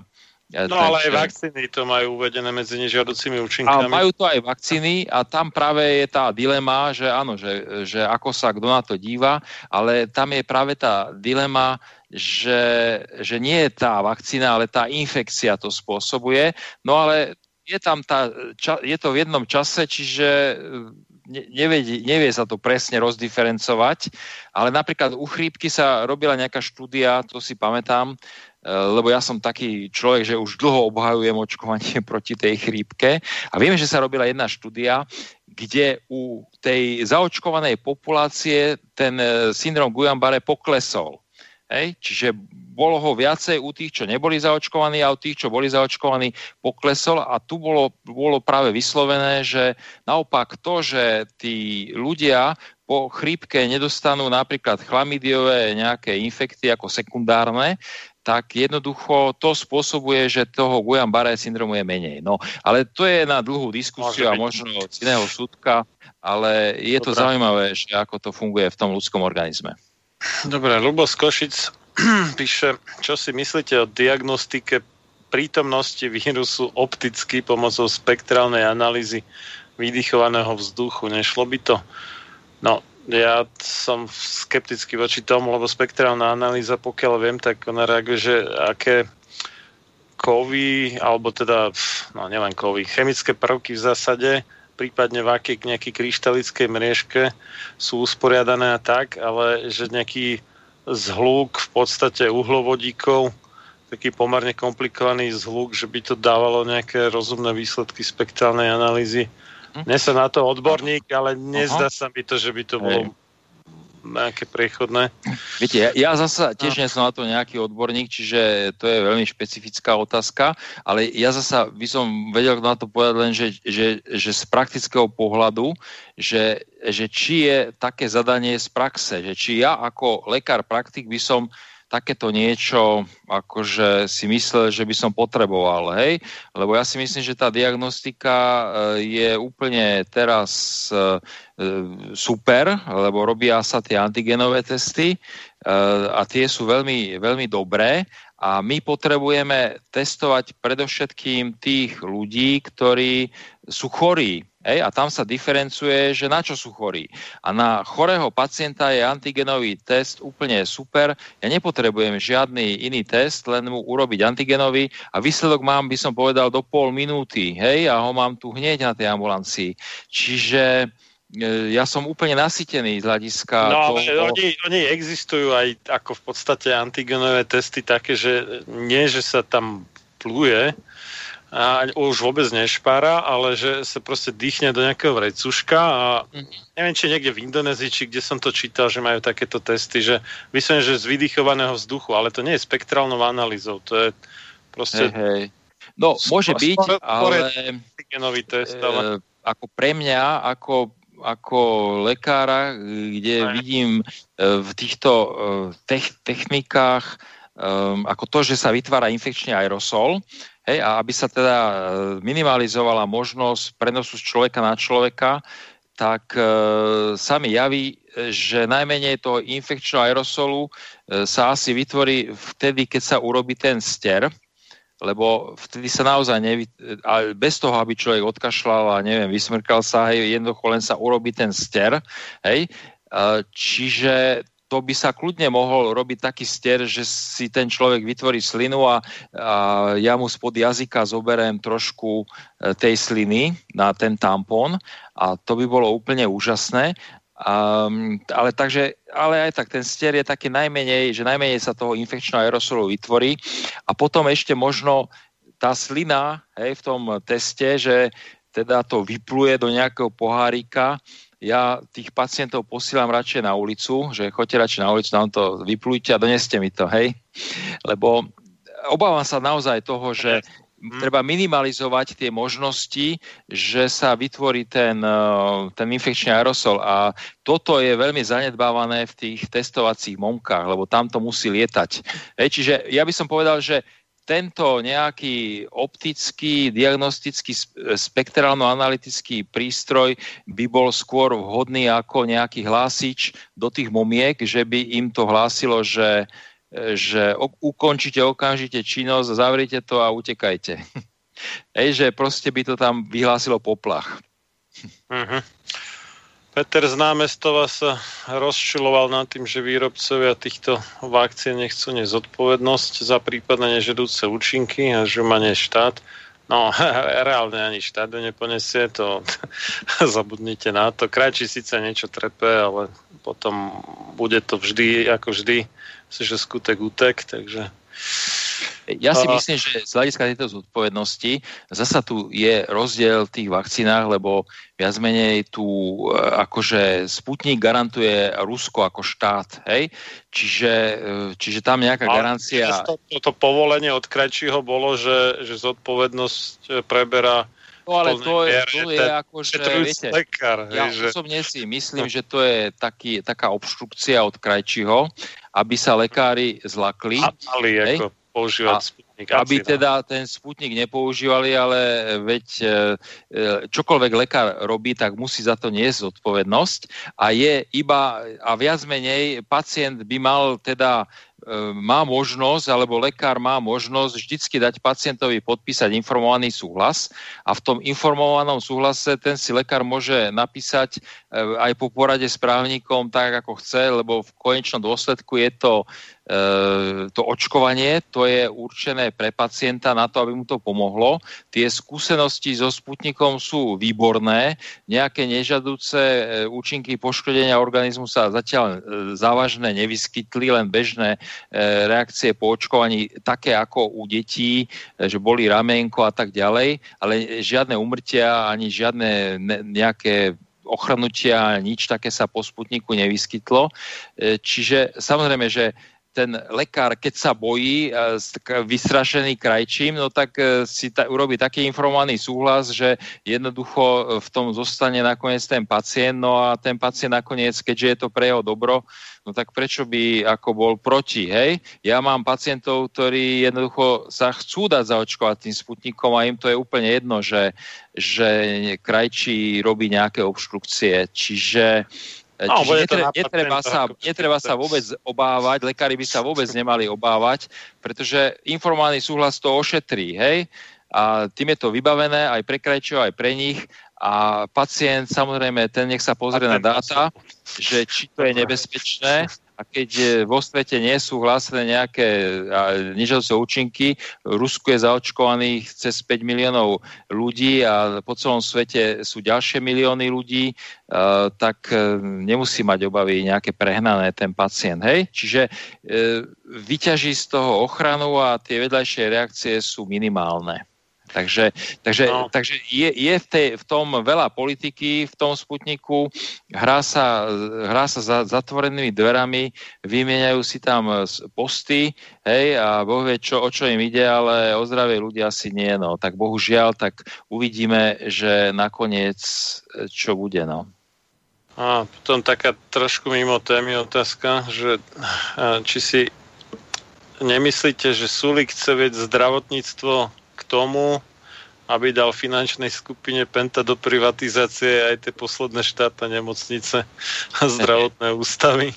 Že, tu, ide, však... tu ide o to, že nie, že Sulík, ale e, celý ten systém je tak nastavený, že či je pri moci smer, alebo je pri moci opačná strana, tak Penta, vždy. tak Penta e, nekompromisne e, sa zmocňuje nemocníc, no. čiže E, taký symbol by som povedal, ktorý prekročil trošku e, čiaru, e, že bol za čiarou, bolo, keď napríklad premiér Pellegrini považoval za potrebné si sadnúť do buldozeru a, zbu- a začať búrať rasochy. Hej? To bola nemocnica, kde lekári ktorí tu v Bratislave majú na starosti, ako keby sú také, taká konziliárna skupina, ktorá sa tu stará o štátne nemocnice, tak jednoznačne odporúčali tú nemocnicu dokončiť, lebo, lebo, vlastne, lebo vlastne strašne málo chýbalo a mali by sme tu už tú nemocnicu. A teraz ide o to, že, že toto Pelegrini urobil aj s Kalavskou, hej, a urobili to preto, lebo de facto tu sa dokončuje nemocnica Penty, a teraz im sa ne, Pente sa nepodarilo v roku 2011 privatizovať nemocnice e, v Bratislave. A tak to urobili takou okulkou o niekoľko rokov, že jednoducho tým, že není nemocnica na Rasochách dokončená, tak tí lekári, ktorí sú tu roztratení v tých strašných podmienkach, v ktorých tu musia pracovať, v tých nemocniciach a tie sestričky, tak teraz, keď dostanú ponuku z nemocnice Pentiackej, ktorá sa tu dokončuje na Boroch, hej, no tak podľa mňa veľa ľudských zdrojov unikne práve tam, Hej, a potom už darmo akúkoľvek nemocnicu tu v Bratislave dostávajú ako štátnu, keď tie ľudské zdroje už nebudú mať. Hej. To znamená, že toto spôsobil. Pelegrini tým, že buldozerom zbúral nemocnicu na, na, tých, eh, na tých rasochách. Hej? Mm. Takže, takže a samozrejme Sulík a Matovič a ten, eh, čo tu bol, ten Pentliarik, neviem ako sa volal, eh, ten minister Pentliarik, za, hej? čiže tí všetci kopali proste e, za Pentu a mm, bohužiaľ e, zdoruje tomu Pre, zdravotníctvo, ale je to ťažký boj. A to bolo také odbočenie. Uh, Láco tu píše, že obmedzenie činnosti ambulancií všeobecných lekárov, že to nevidí ako absurditu, že všeobecným lekárom zostali všetky povinnosti, ktoré doteraz mali. No, formálne áno, ale mnohí to nejak nerobia, ale dobre. Doteraz boli čakárne ambulancii plné chorých ľudí a div sa svete, teraz tam nikto nie je, pretože pacienti sa musia telefonicky prihlásiť na ošetrenia a prísť s negatívnym výsledkom testovania na koronu. Keď, bolo, keď boli čakárne plné pacientov, mohli sa tam iné choroby šíriť, v tomto postupe nevidím nič chybné, práve naopak už dávno podobný systém alebo účinnejší systém objednávania mal byť zavedený.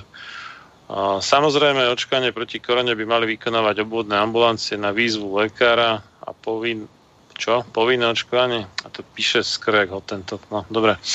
Predtým by mal byť vyšetrený, že je negatívny a jeho imunitný systém nie je odolný voči korone, napríklad tým, že ju už prekonal. Robí sa to pre dočkovaním? No, nerobí sa to. To sme malo už hovorili. Sa to no. robiť? Malo by sa to malo robiť by sa to, Malo by sa to robiť, hej, samozrejme. A, a potom, že testovanie považujem za dôležité pred očkovaním vakcínou proti korone. Očkovať napadnutého človeka má opodstatnenosť, alebo je to zbytočné. No tá vakcína nie je na liečbu, Vakcína ano. je pre zdravého človeka, takže ten, ktorý už aktuálne má koronu, tak by sa nemal očkovať, ale liečiť. očkovať človeka, ktorý prekonal koronu, je potrebné očkovať? No práve, práve nie, minimálne zatiaľ to tak vyzerá, že nie. A, že tá imunita trvá od tých prvých, čo to prekonali, tak stále majú, alebo veľká väčšina z nich stále má dosť silnú imunitu. Mm-hmm. Mm, ak áno, kedy, no nevieme. Zatiaľ nevieme, uvidíme časom. Tvrdíte, že prekonanie... treba, treba sledovať e, švedsk, švedské stránky, tu Karolinský inštitút, on sa tým veľmi dôkladne zaoberá.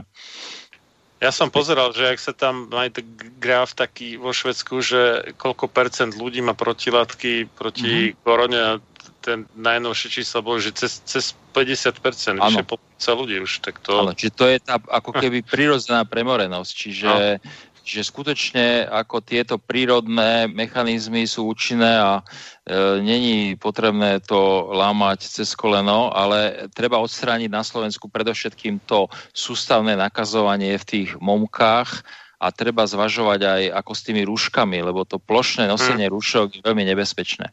Tuto by som k tejto, týmto otázkam len povedal, že tá absurdita, jak to tu vnímam, no ja som lekár z praxe a ja musím povedať, že e, tu na Slovensku sa trošku e, ako keby za ministra Zajaca, ako to začalo, tá deštrukcia e, primárnej starostlivosti, teda ambulancií, systému ambulancií všeobecných lekárov a to pokračuje. Hej? Všeobecní lekári, tí pracujú v komunite a úplne inak ako špecialisti. V podstate všeobecný lekár je lekár prvého kontaktu a mal by byť dostupný bez akýchkoľvek bariér, čiže žiadne objednávanie. Hej, žiadne objednávanie na termíny, ale pacienti, keď majú problémy, majú prísť do čakárne a majú tam čakať. Samozrejme, že ten lekár musí pracovať e, tak, že sa tam nečaká dlho. Hej? Ja napríklad pracujem podľa mňa tak, že sa, tam neč- že sa moje čakárni dlho nečaká, ale som rád, že tam pacienti čakajú, pretože oni medzi sebou komunikujú a ja sa starám o komunitu. To znamená, oni si častokrát aj sami pomôžu a mnohí odídu aj bez toho, aby išli ku mne, pretože si sa poradia aj sami v tej čakárni a nemusia čakať na mňa. E, Čiže lekár, keď pôsobí, ja pôsobím už viac ako 30 rokov vo svojej ambulancii a m- moji pacienti už vytvárame jeden tím a mnohé veci si riešia pacienti sami, nepotrebujú ma k tomu, alebo to riešia so sestričkou, ale jednoznačne ja pacientov nemám prečo objednávať, lebo keď objednávate pacientov, chvíľočku som vo svojej praxe aj objednával, ale objednáte si pacienta a e, behom jednej hodiny e, vám neprídu traja, hej, a príde len jeden, hej, a teraz e, ja sa nebudem naťahovať s tými troma a vlastne je to, je, celé to sa to zrúti na tom, že ľudia nie sú schopní u všeobecného lekára dodržiavať dohodnuté termíny, lebo to ne, nepovažujú za také dôležité, ako keď majú termín u kardiologa alebo u nefrologa, na ktorý čakajú niekoľko týždňov. Hej? Čiže jednoducho z viacerých dôvodov ja nepovažujem za vhodné, aby sme robili termíny pre pacientov v ambulancii všeobecného lekára. Lebo je to v komunite, pacient ide okolo, vidí, že tam je 10 ľudí, no tak prídem zajtra, alebo prídem k večeru, alebo neviem ako kedy, alebo sa pozriem, ja mám takú možnosť, že sa ľudia môžu do mojej čakárni pozrieť e, ako keby virtuálne e, cez web a vidia, koľko ľudí tam je a podľa toho sa môžu rozhodnúť, že či je tam už prázdno, tak ako to majú podobne urobené, ja neviem, v Alze a tak ďalej, kde vidíte, že aká je návštevnosť a podľa toho sa tí ľudia, um, takí mladší, ktorí majú mobily a počítače a kúkajú a snažia sa šetriť čas, tak si vedia nájsť proste e, to miesto. Hej, takže E, Ďalšia vec, že chodiť, e, ja napríklad nepožadujem po pacientov, aby chodili s nejakými testami, pretože keď je pacient chorý, tak e, na to prišiel ku mne, aby som mu ten test urobil ja. A veď predsa v tých momkách sa tí ľudia nakazujú. Čiže ja som rád, keď tí pacienti tam nechodia. Hej, ja nepotrebujem riešiť stále viac a viac pacientov. Čiže mám veľa takých pacientov, že boli pondelok v momke a v piatok prídu, boli zdraví, v piatok prídu chorí a ja ich otestujem a sú pozitívni. Hej, Jasné, jasné.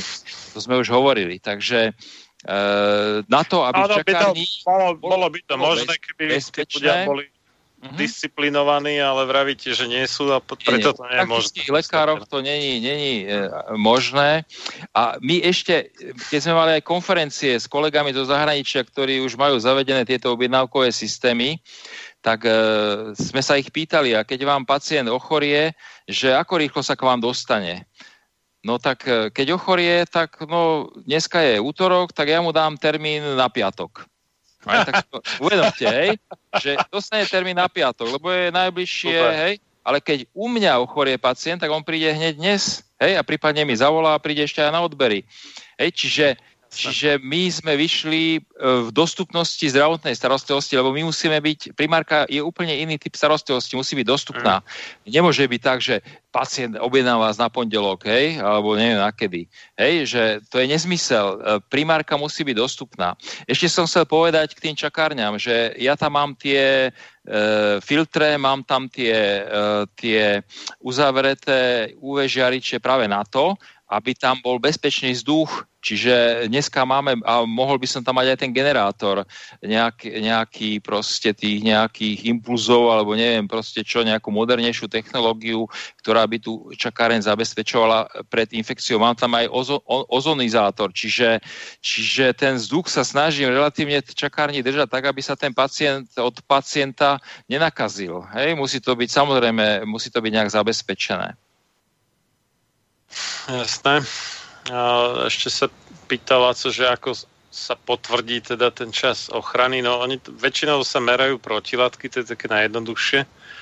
Trošku zložitejšie už merať tie nejaké špecifické telymfocity a tak, ale Tu sa to robí tak e, s tým, že to musí nejaká tá univerzita, ako ten Karolinský inštitút napríklad, že ja môžem uviezť len e, ako analogický príklad s očkovaním proti žltačke, kde ešte v roku 2000 sme mali e, také schéma, že dávali sa tri injekcie a potom sa preočkovávalo každých 5 rokov. Hej? A, a potom na nejakej univerzite zistili, že to, tá imunita proti hepatitíde B je zabezpečená bunkovou imunitou a že tá ochrana je celoživotná. Hej? To znamená, že odvtedy sa očkuje iba tak, že sa dávajú tri injekcie proti žltačke B a potom sa už ani nepreočkováva. Hej, lebo sa zistilo na nejakej univerzite, že tá jednoducho tá e, imunita je celoživotná. Čiže najprv zistili, že je niekoľkoročná a potom povedali, že je celoživotná. Čiže to je tá istá situácia ako teraz, že na Karolinském inštitúte zistili, že tá imunita po prekonaní ochorenia je akože niekoľkoročná a ja si myslím, že potom povedia za 1-2 roky, že je celoživotná. No. Hej, lebo nemá byť, sa nemá byť ten Ne? mechanizmus zrejme iný, ako e, je pri očkovaní proti žltačke e, B. tam závisí choroba od choroby. No to, to, čo rýchlo mutuje, tak tam tá imunita až tak Určite, ale už, veľmi nevydrží. už, už tá analogia... B až tak nemutuje. No. Ale viete, že už povedali, že je to niekoľkoročné, tak to už mi tak e, pripomína tú situáciu z roku 2000. No, ale aby som to teda takto povedal, že úplne, že najobjektívnejšie potvrdenie je, že po nejakom čase vystaviť toho človeka tomu vírusu, baktérii, alebo čo to je. A, ale toto nie je etické, takže to sa nerobí.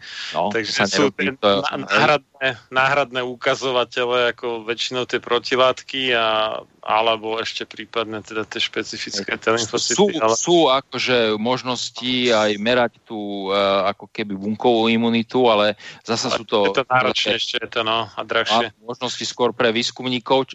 Čiže Hm. preto hovorím, že to na nejakej univerzite alebo ne- nejakom výskumnom ústave určite budú skúmať a, a zistia to a potom per analógiám sa to povie na celú populáciu. Uvidíme. Hej? No. Martin sa pýta, že či je vyvíjana aj taká vakcína, ktorá by po aplikácii účinkovala v rade desiatky rokov. No, to je podobná Tak. otázka. No, závisí od toho, čo to Určite, je. No, no. no. U, u tetanu alebo u osypok to tak je, no u chrypky to tak nie je a asi ani u toho koronavírusu to tak nebude. Hej.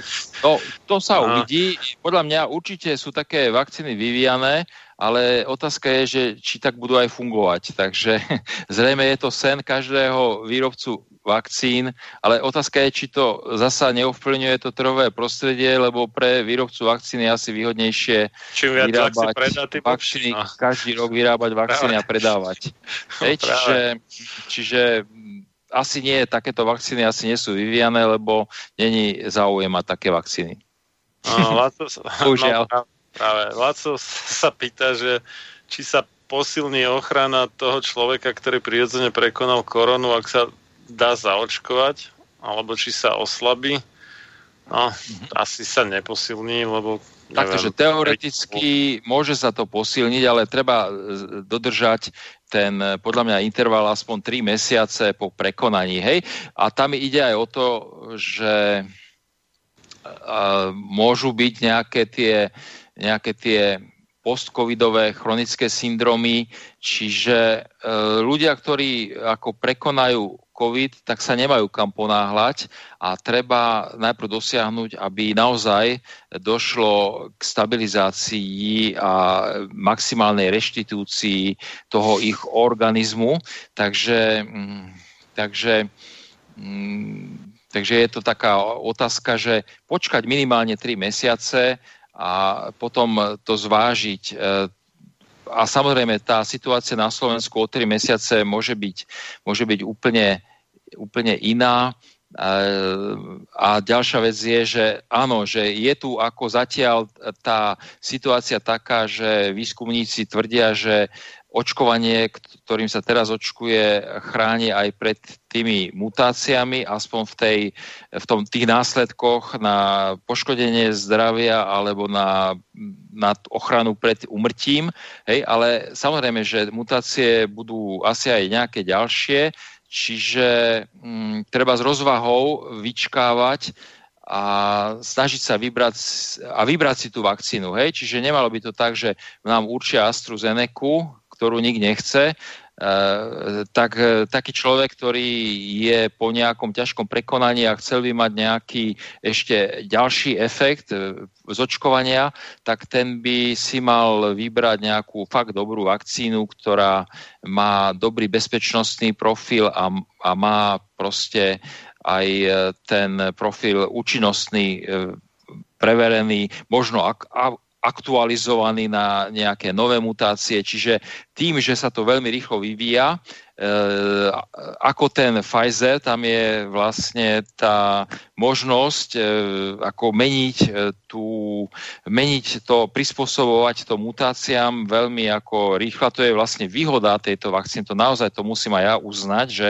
to je výhoda. Keby som sa neobával tých nežiaducích efektov, tak by to bola, bolo naozaj výborné, že takýto nový princíp tu je ale, ale aj tá ruská vakcína je schopná mm, prispôsobovať sa a, a to, sme, to máme naštudované tieto, tieto vakcíny, možno tie tri, ale ešte sú tu ďal, ďalšie, možno ďalší... No, no, no, je to trošku náročnejšie akože preprogramovať adenovírus, než si proste iba nasyntetizovať RNAčko. Jasne, ale ja chcem povedať, že sú tu, e, sú tu ďalšie no. vakcíny, ďalšie výskumné týmy, ktoré možno pracujú pomalšie, ale dôkladnejšie, čiže tu sa budú objavovať ďalšie vakcíny, čiže možno takíto hm. ľudia by mali ešte počkať na nejakú, možno keď 3 mesiace, tak počkajú 3 mesiace a potom príde nejaká ďalšia vakcína, ktorá bude ešte lepšia a bude, e, bude e, bezpečnejšia a účinnejšia. Uvidíme. Čiže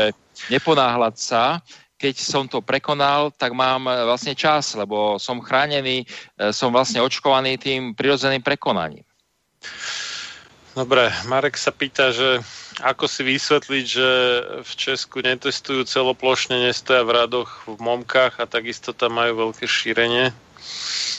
No, eh, ne, no. Ne, nemyslím, že až tak veľké šírenie majú ako u nás. Nie, tam ide o to, že v Čechách majú ešte väčšie šírenie ako u nás, lebo keď si ano teda keď si pozriete tu e, ten graf, tak e, oni tam majú šírenie, že o 200% vyššie ako na Slovensku.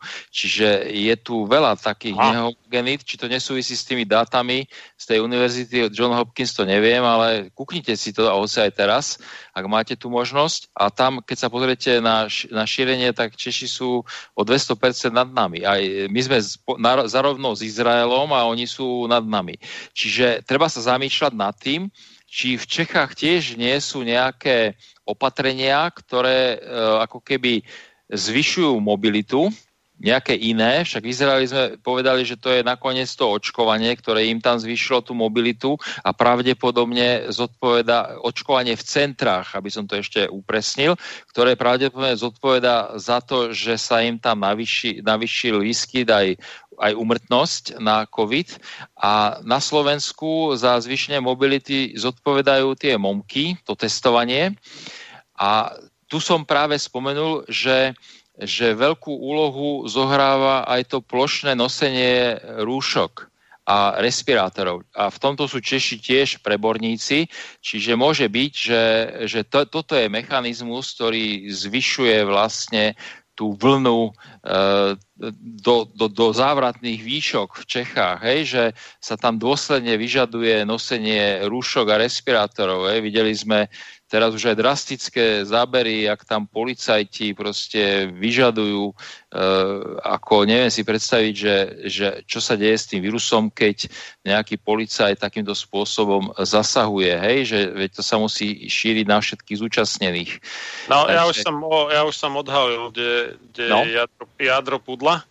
A v Česku majú vyše 8 miliónov vykonaných PCR testov, u nás len 2 milióny, čiže oni oveľa viacej robia Mhm. PCR-ka Áno. a my robíme oveľa viacej antigény a tie antigény odhalia výrazne menej, alebo teda takto. PCR-ka majú veľa falošne pozitívnych a antigény veľa falošne negatívnych. Áno. Že keby sme my tých ľudí, ktorí, uh, ktorých momentálne testujeme antigenmi, otestovali PCR-kami, tak dostaneme oveľa vyššie číslo, než dostaneme z tých antigenových testov. Áno, to je, To, to je, toto je obrovský rozdiel medzi Českom Áno. a Slovenskom. Áno, čiže táto nehomogenita to vysvetľuje, e, že vlastne Češi vykazujú ako keby e, o 200% viac infekčných a pritom ich toľko nemajú. Reálne ich majú e, vlastne možno, možno a, lebo však sa hovorí, Možno že podobne ako u nás možno, no. P- PCR vlastne ako keby len v 10% je skutočne pozitívne a v 90% sú to vlastne len fragmenty. Čiže, čiže áno, čiže vidíme, že stačí sa takto jednoducho pozrieť na tie rozdiely medzi štátmi, kde čo ako robia a nakoniec vidíme, že, že sme na tom e, asi rovnako ako Češi, ale, e, ale naozaj e, u nás určite zohráva úlohu e, tá zvýšená mobilita, no to pri tých antigenoch, e, ono pri tých PCR-kách tiež je to zvýšená mobilita, lebo sa chodí na tie miesta, ale až ten počet tých antigenov na Slovensku je, je závratný, takže je to veľmi vysoké zvýšenie mobility na Slovensku. Aha. A ďalej sa pýta vládo, že či PCR test ukazuje pozitivitu zdravému očkovanému človeku. Ak sa nenakazil a je iba očkovaný, tak zrovna PCR nie, lebo protilátkový test by mohol ukázať protilátky z očkovania, takže tam by si mohol myslieť, že bol Mhm. nakazený a nebol. A hypoteticky aj antigenový test by mohol ukázať nejaké spike proteíny Mhm. Vytvorené očkovaním, ale zrovna PCR test by nemal asi, podľa mňa. Hej, hej.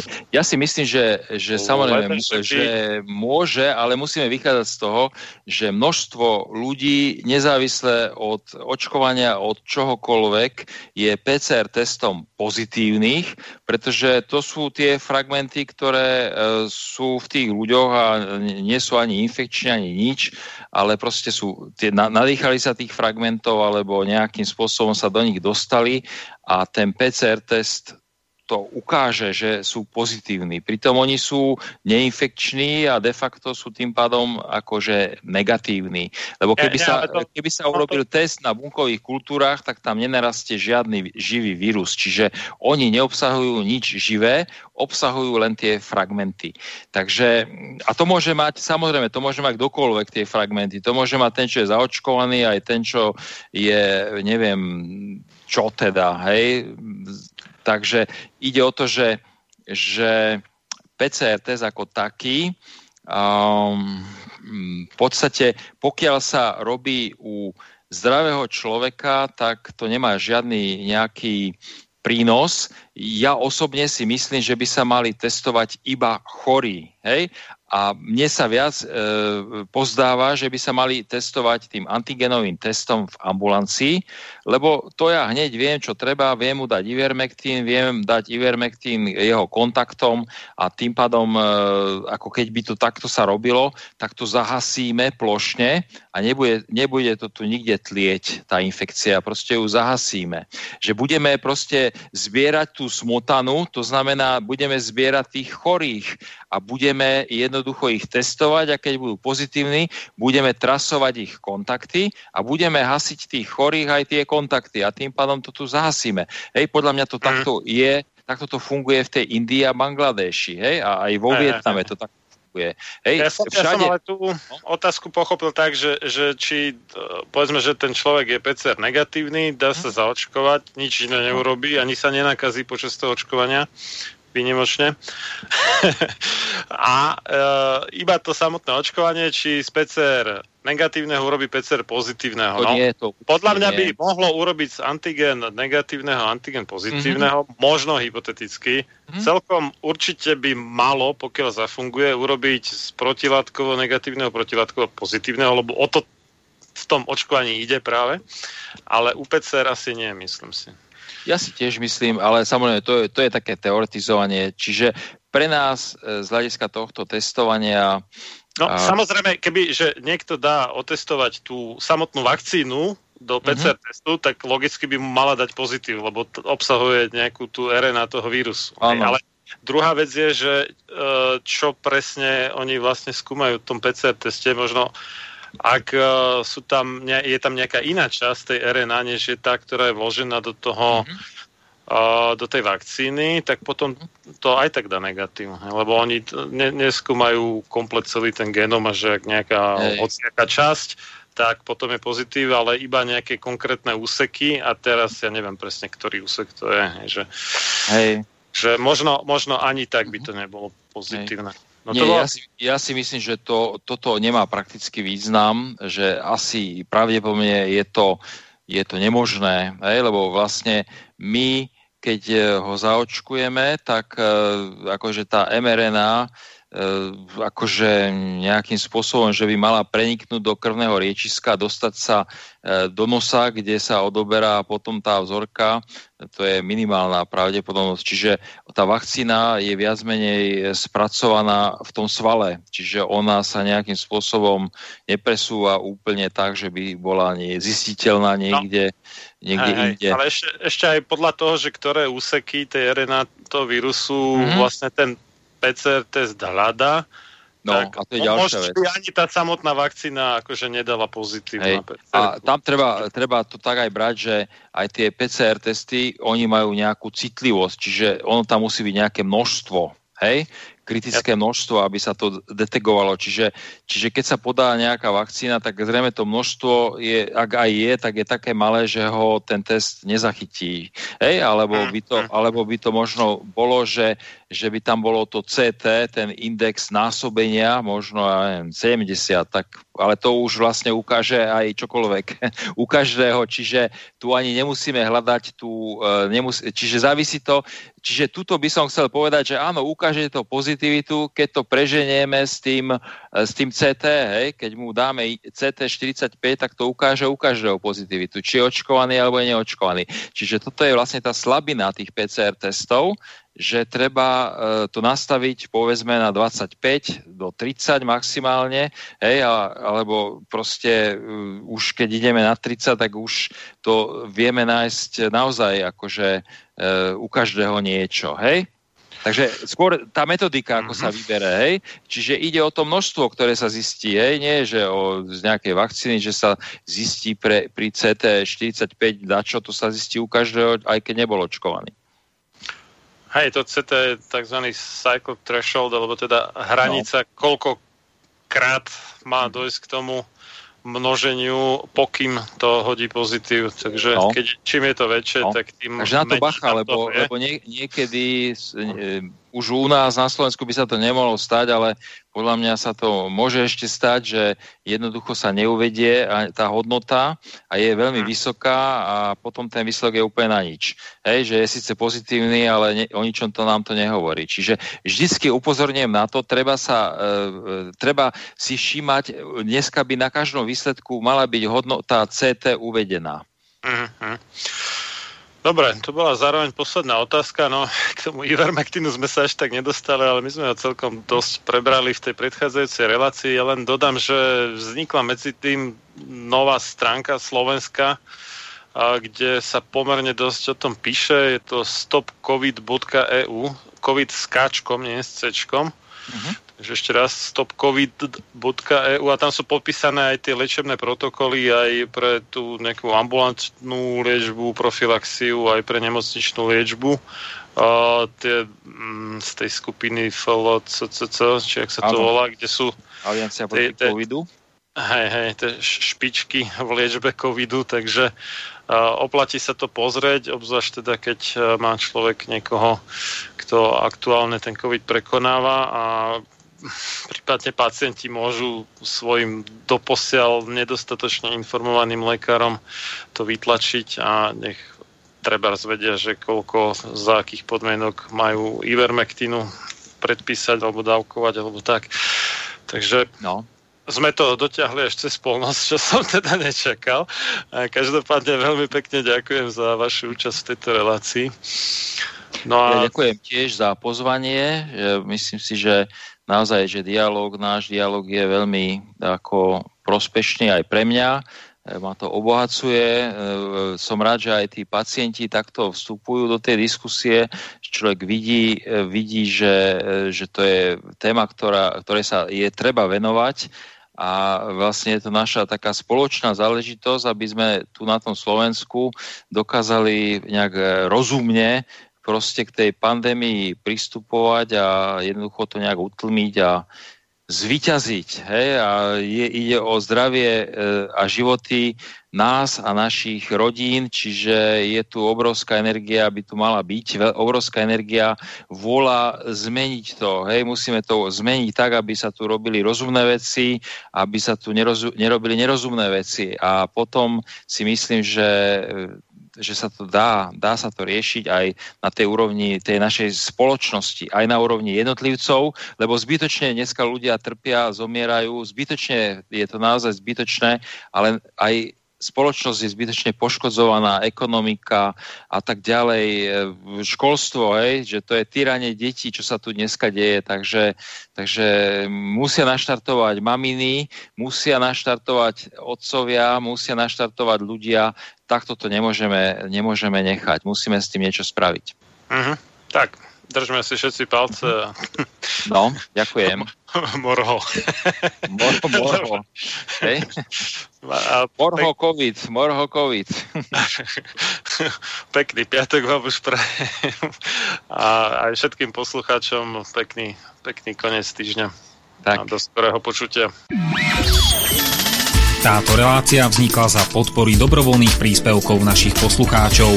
I ty sa k ním môžeš pridať. Viac informácií nájdeš na www.slobodnyvysielac.sk Ďakujeme.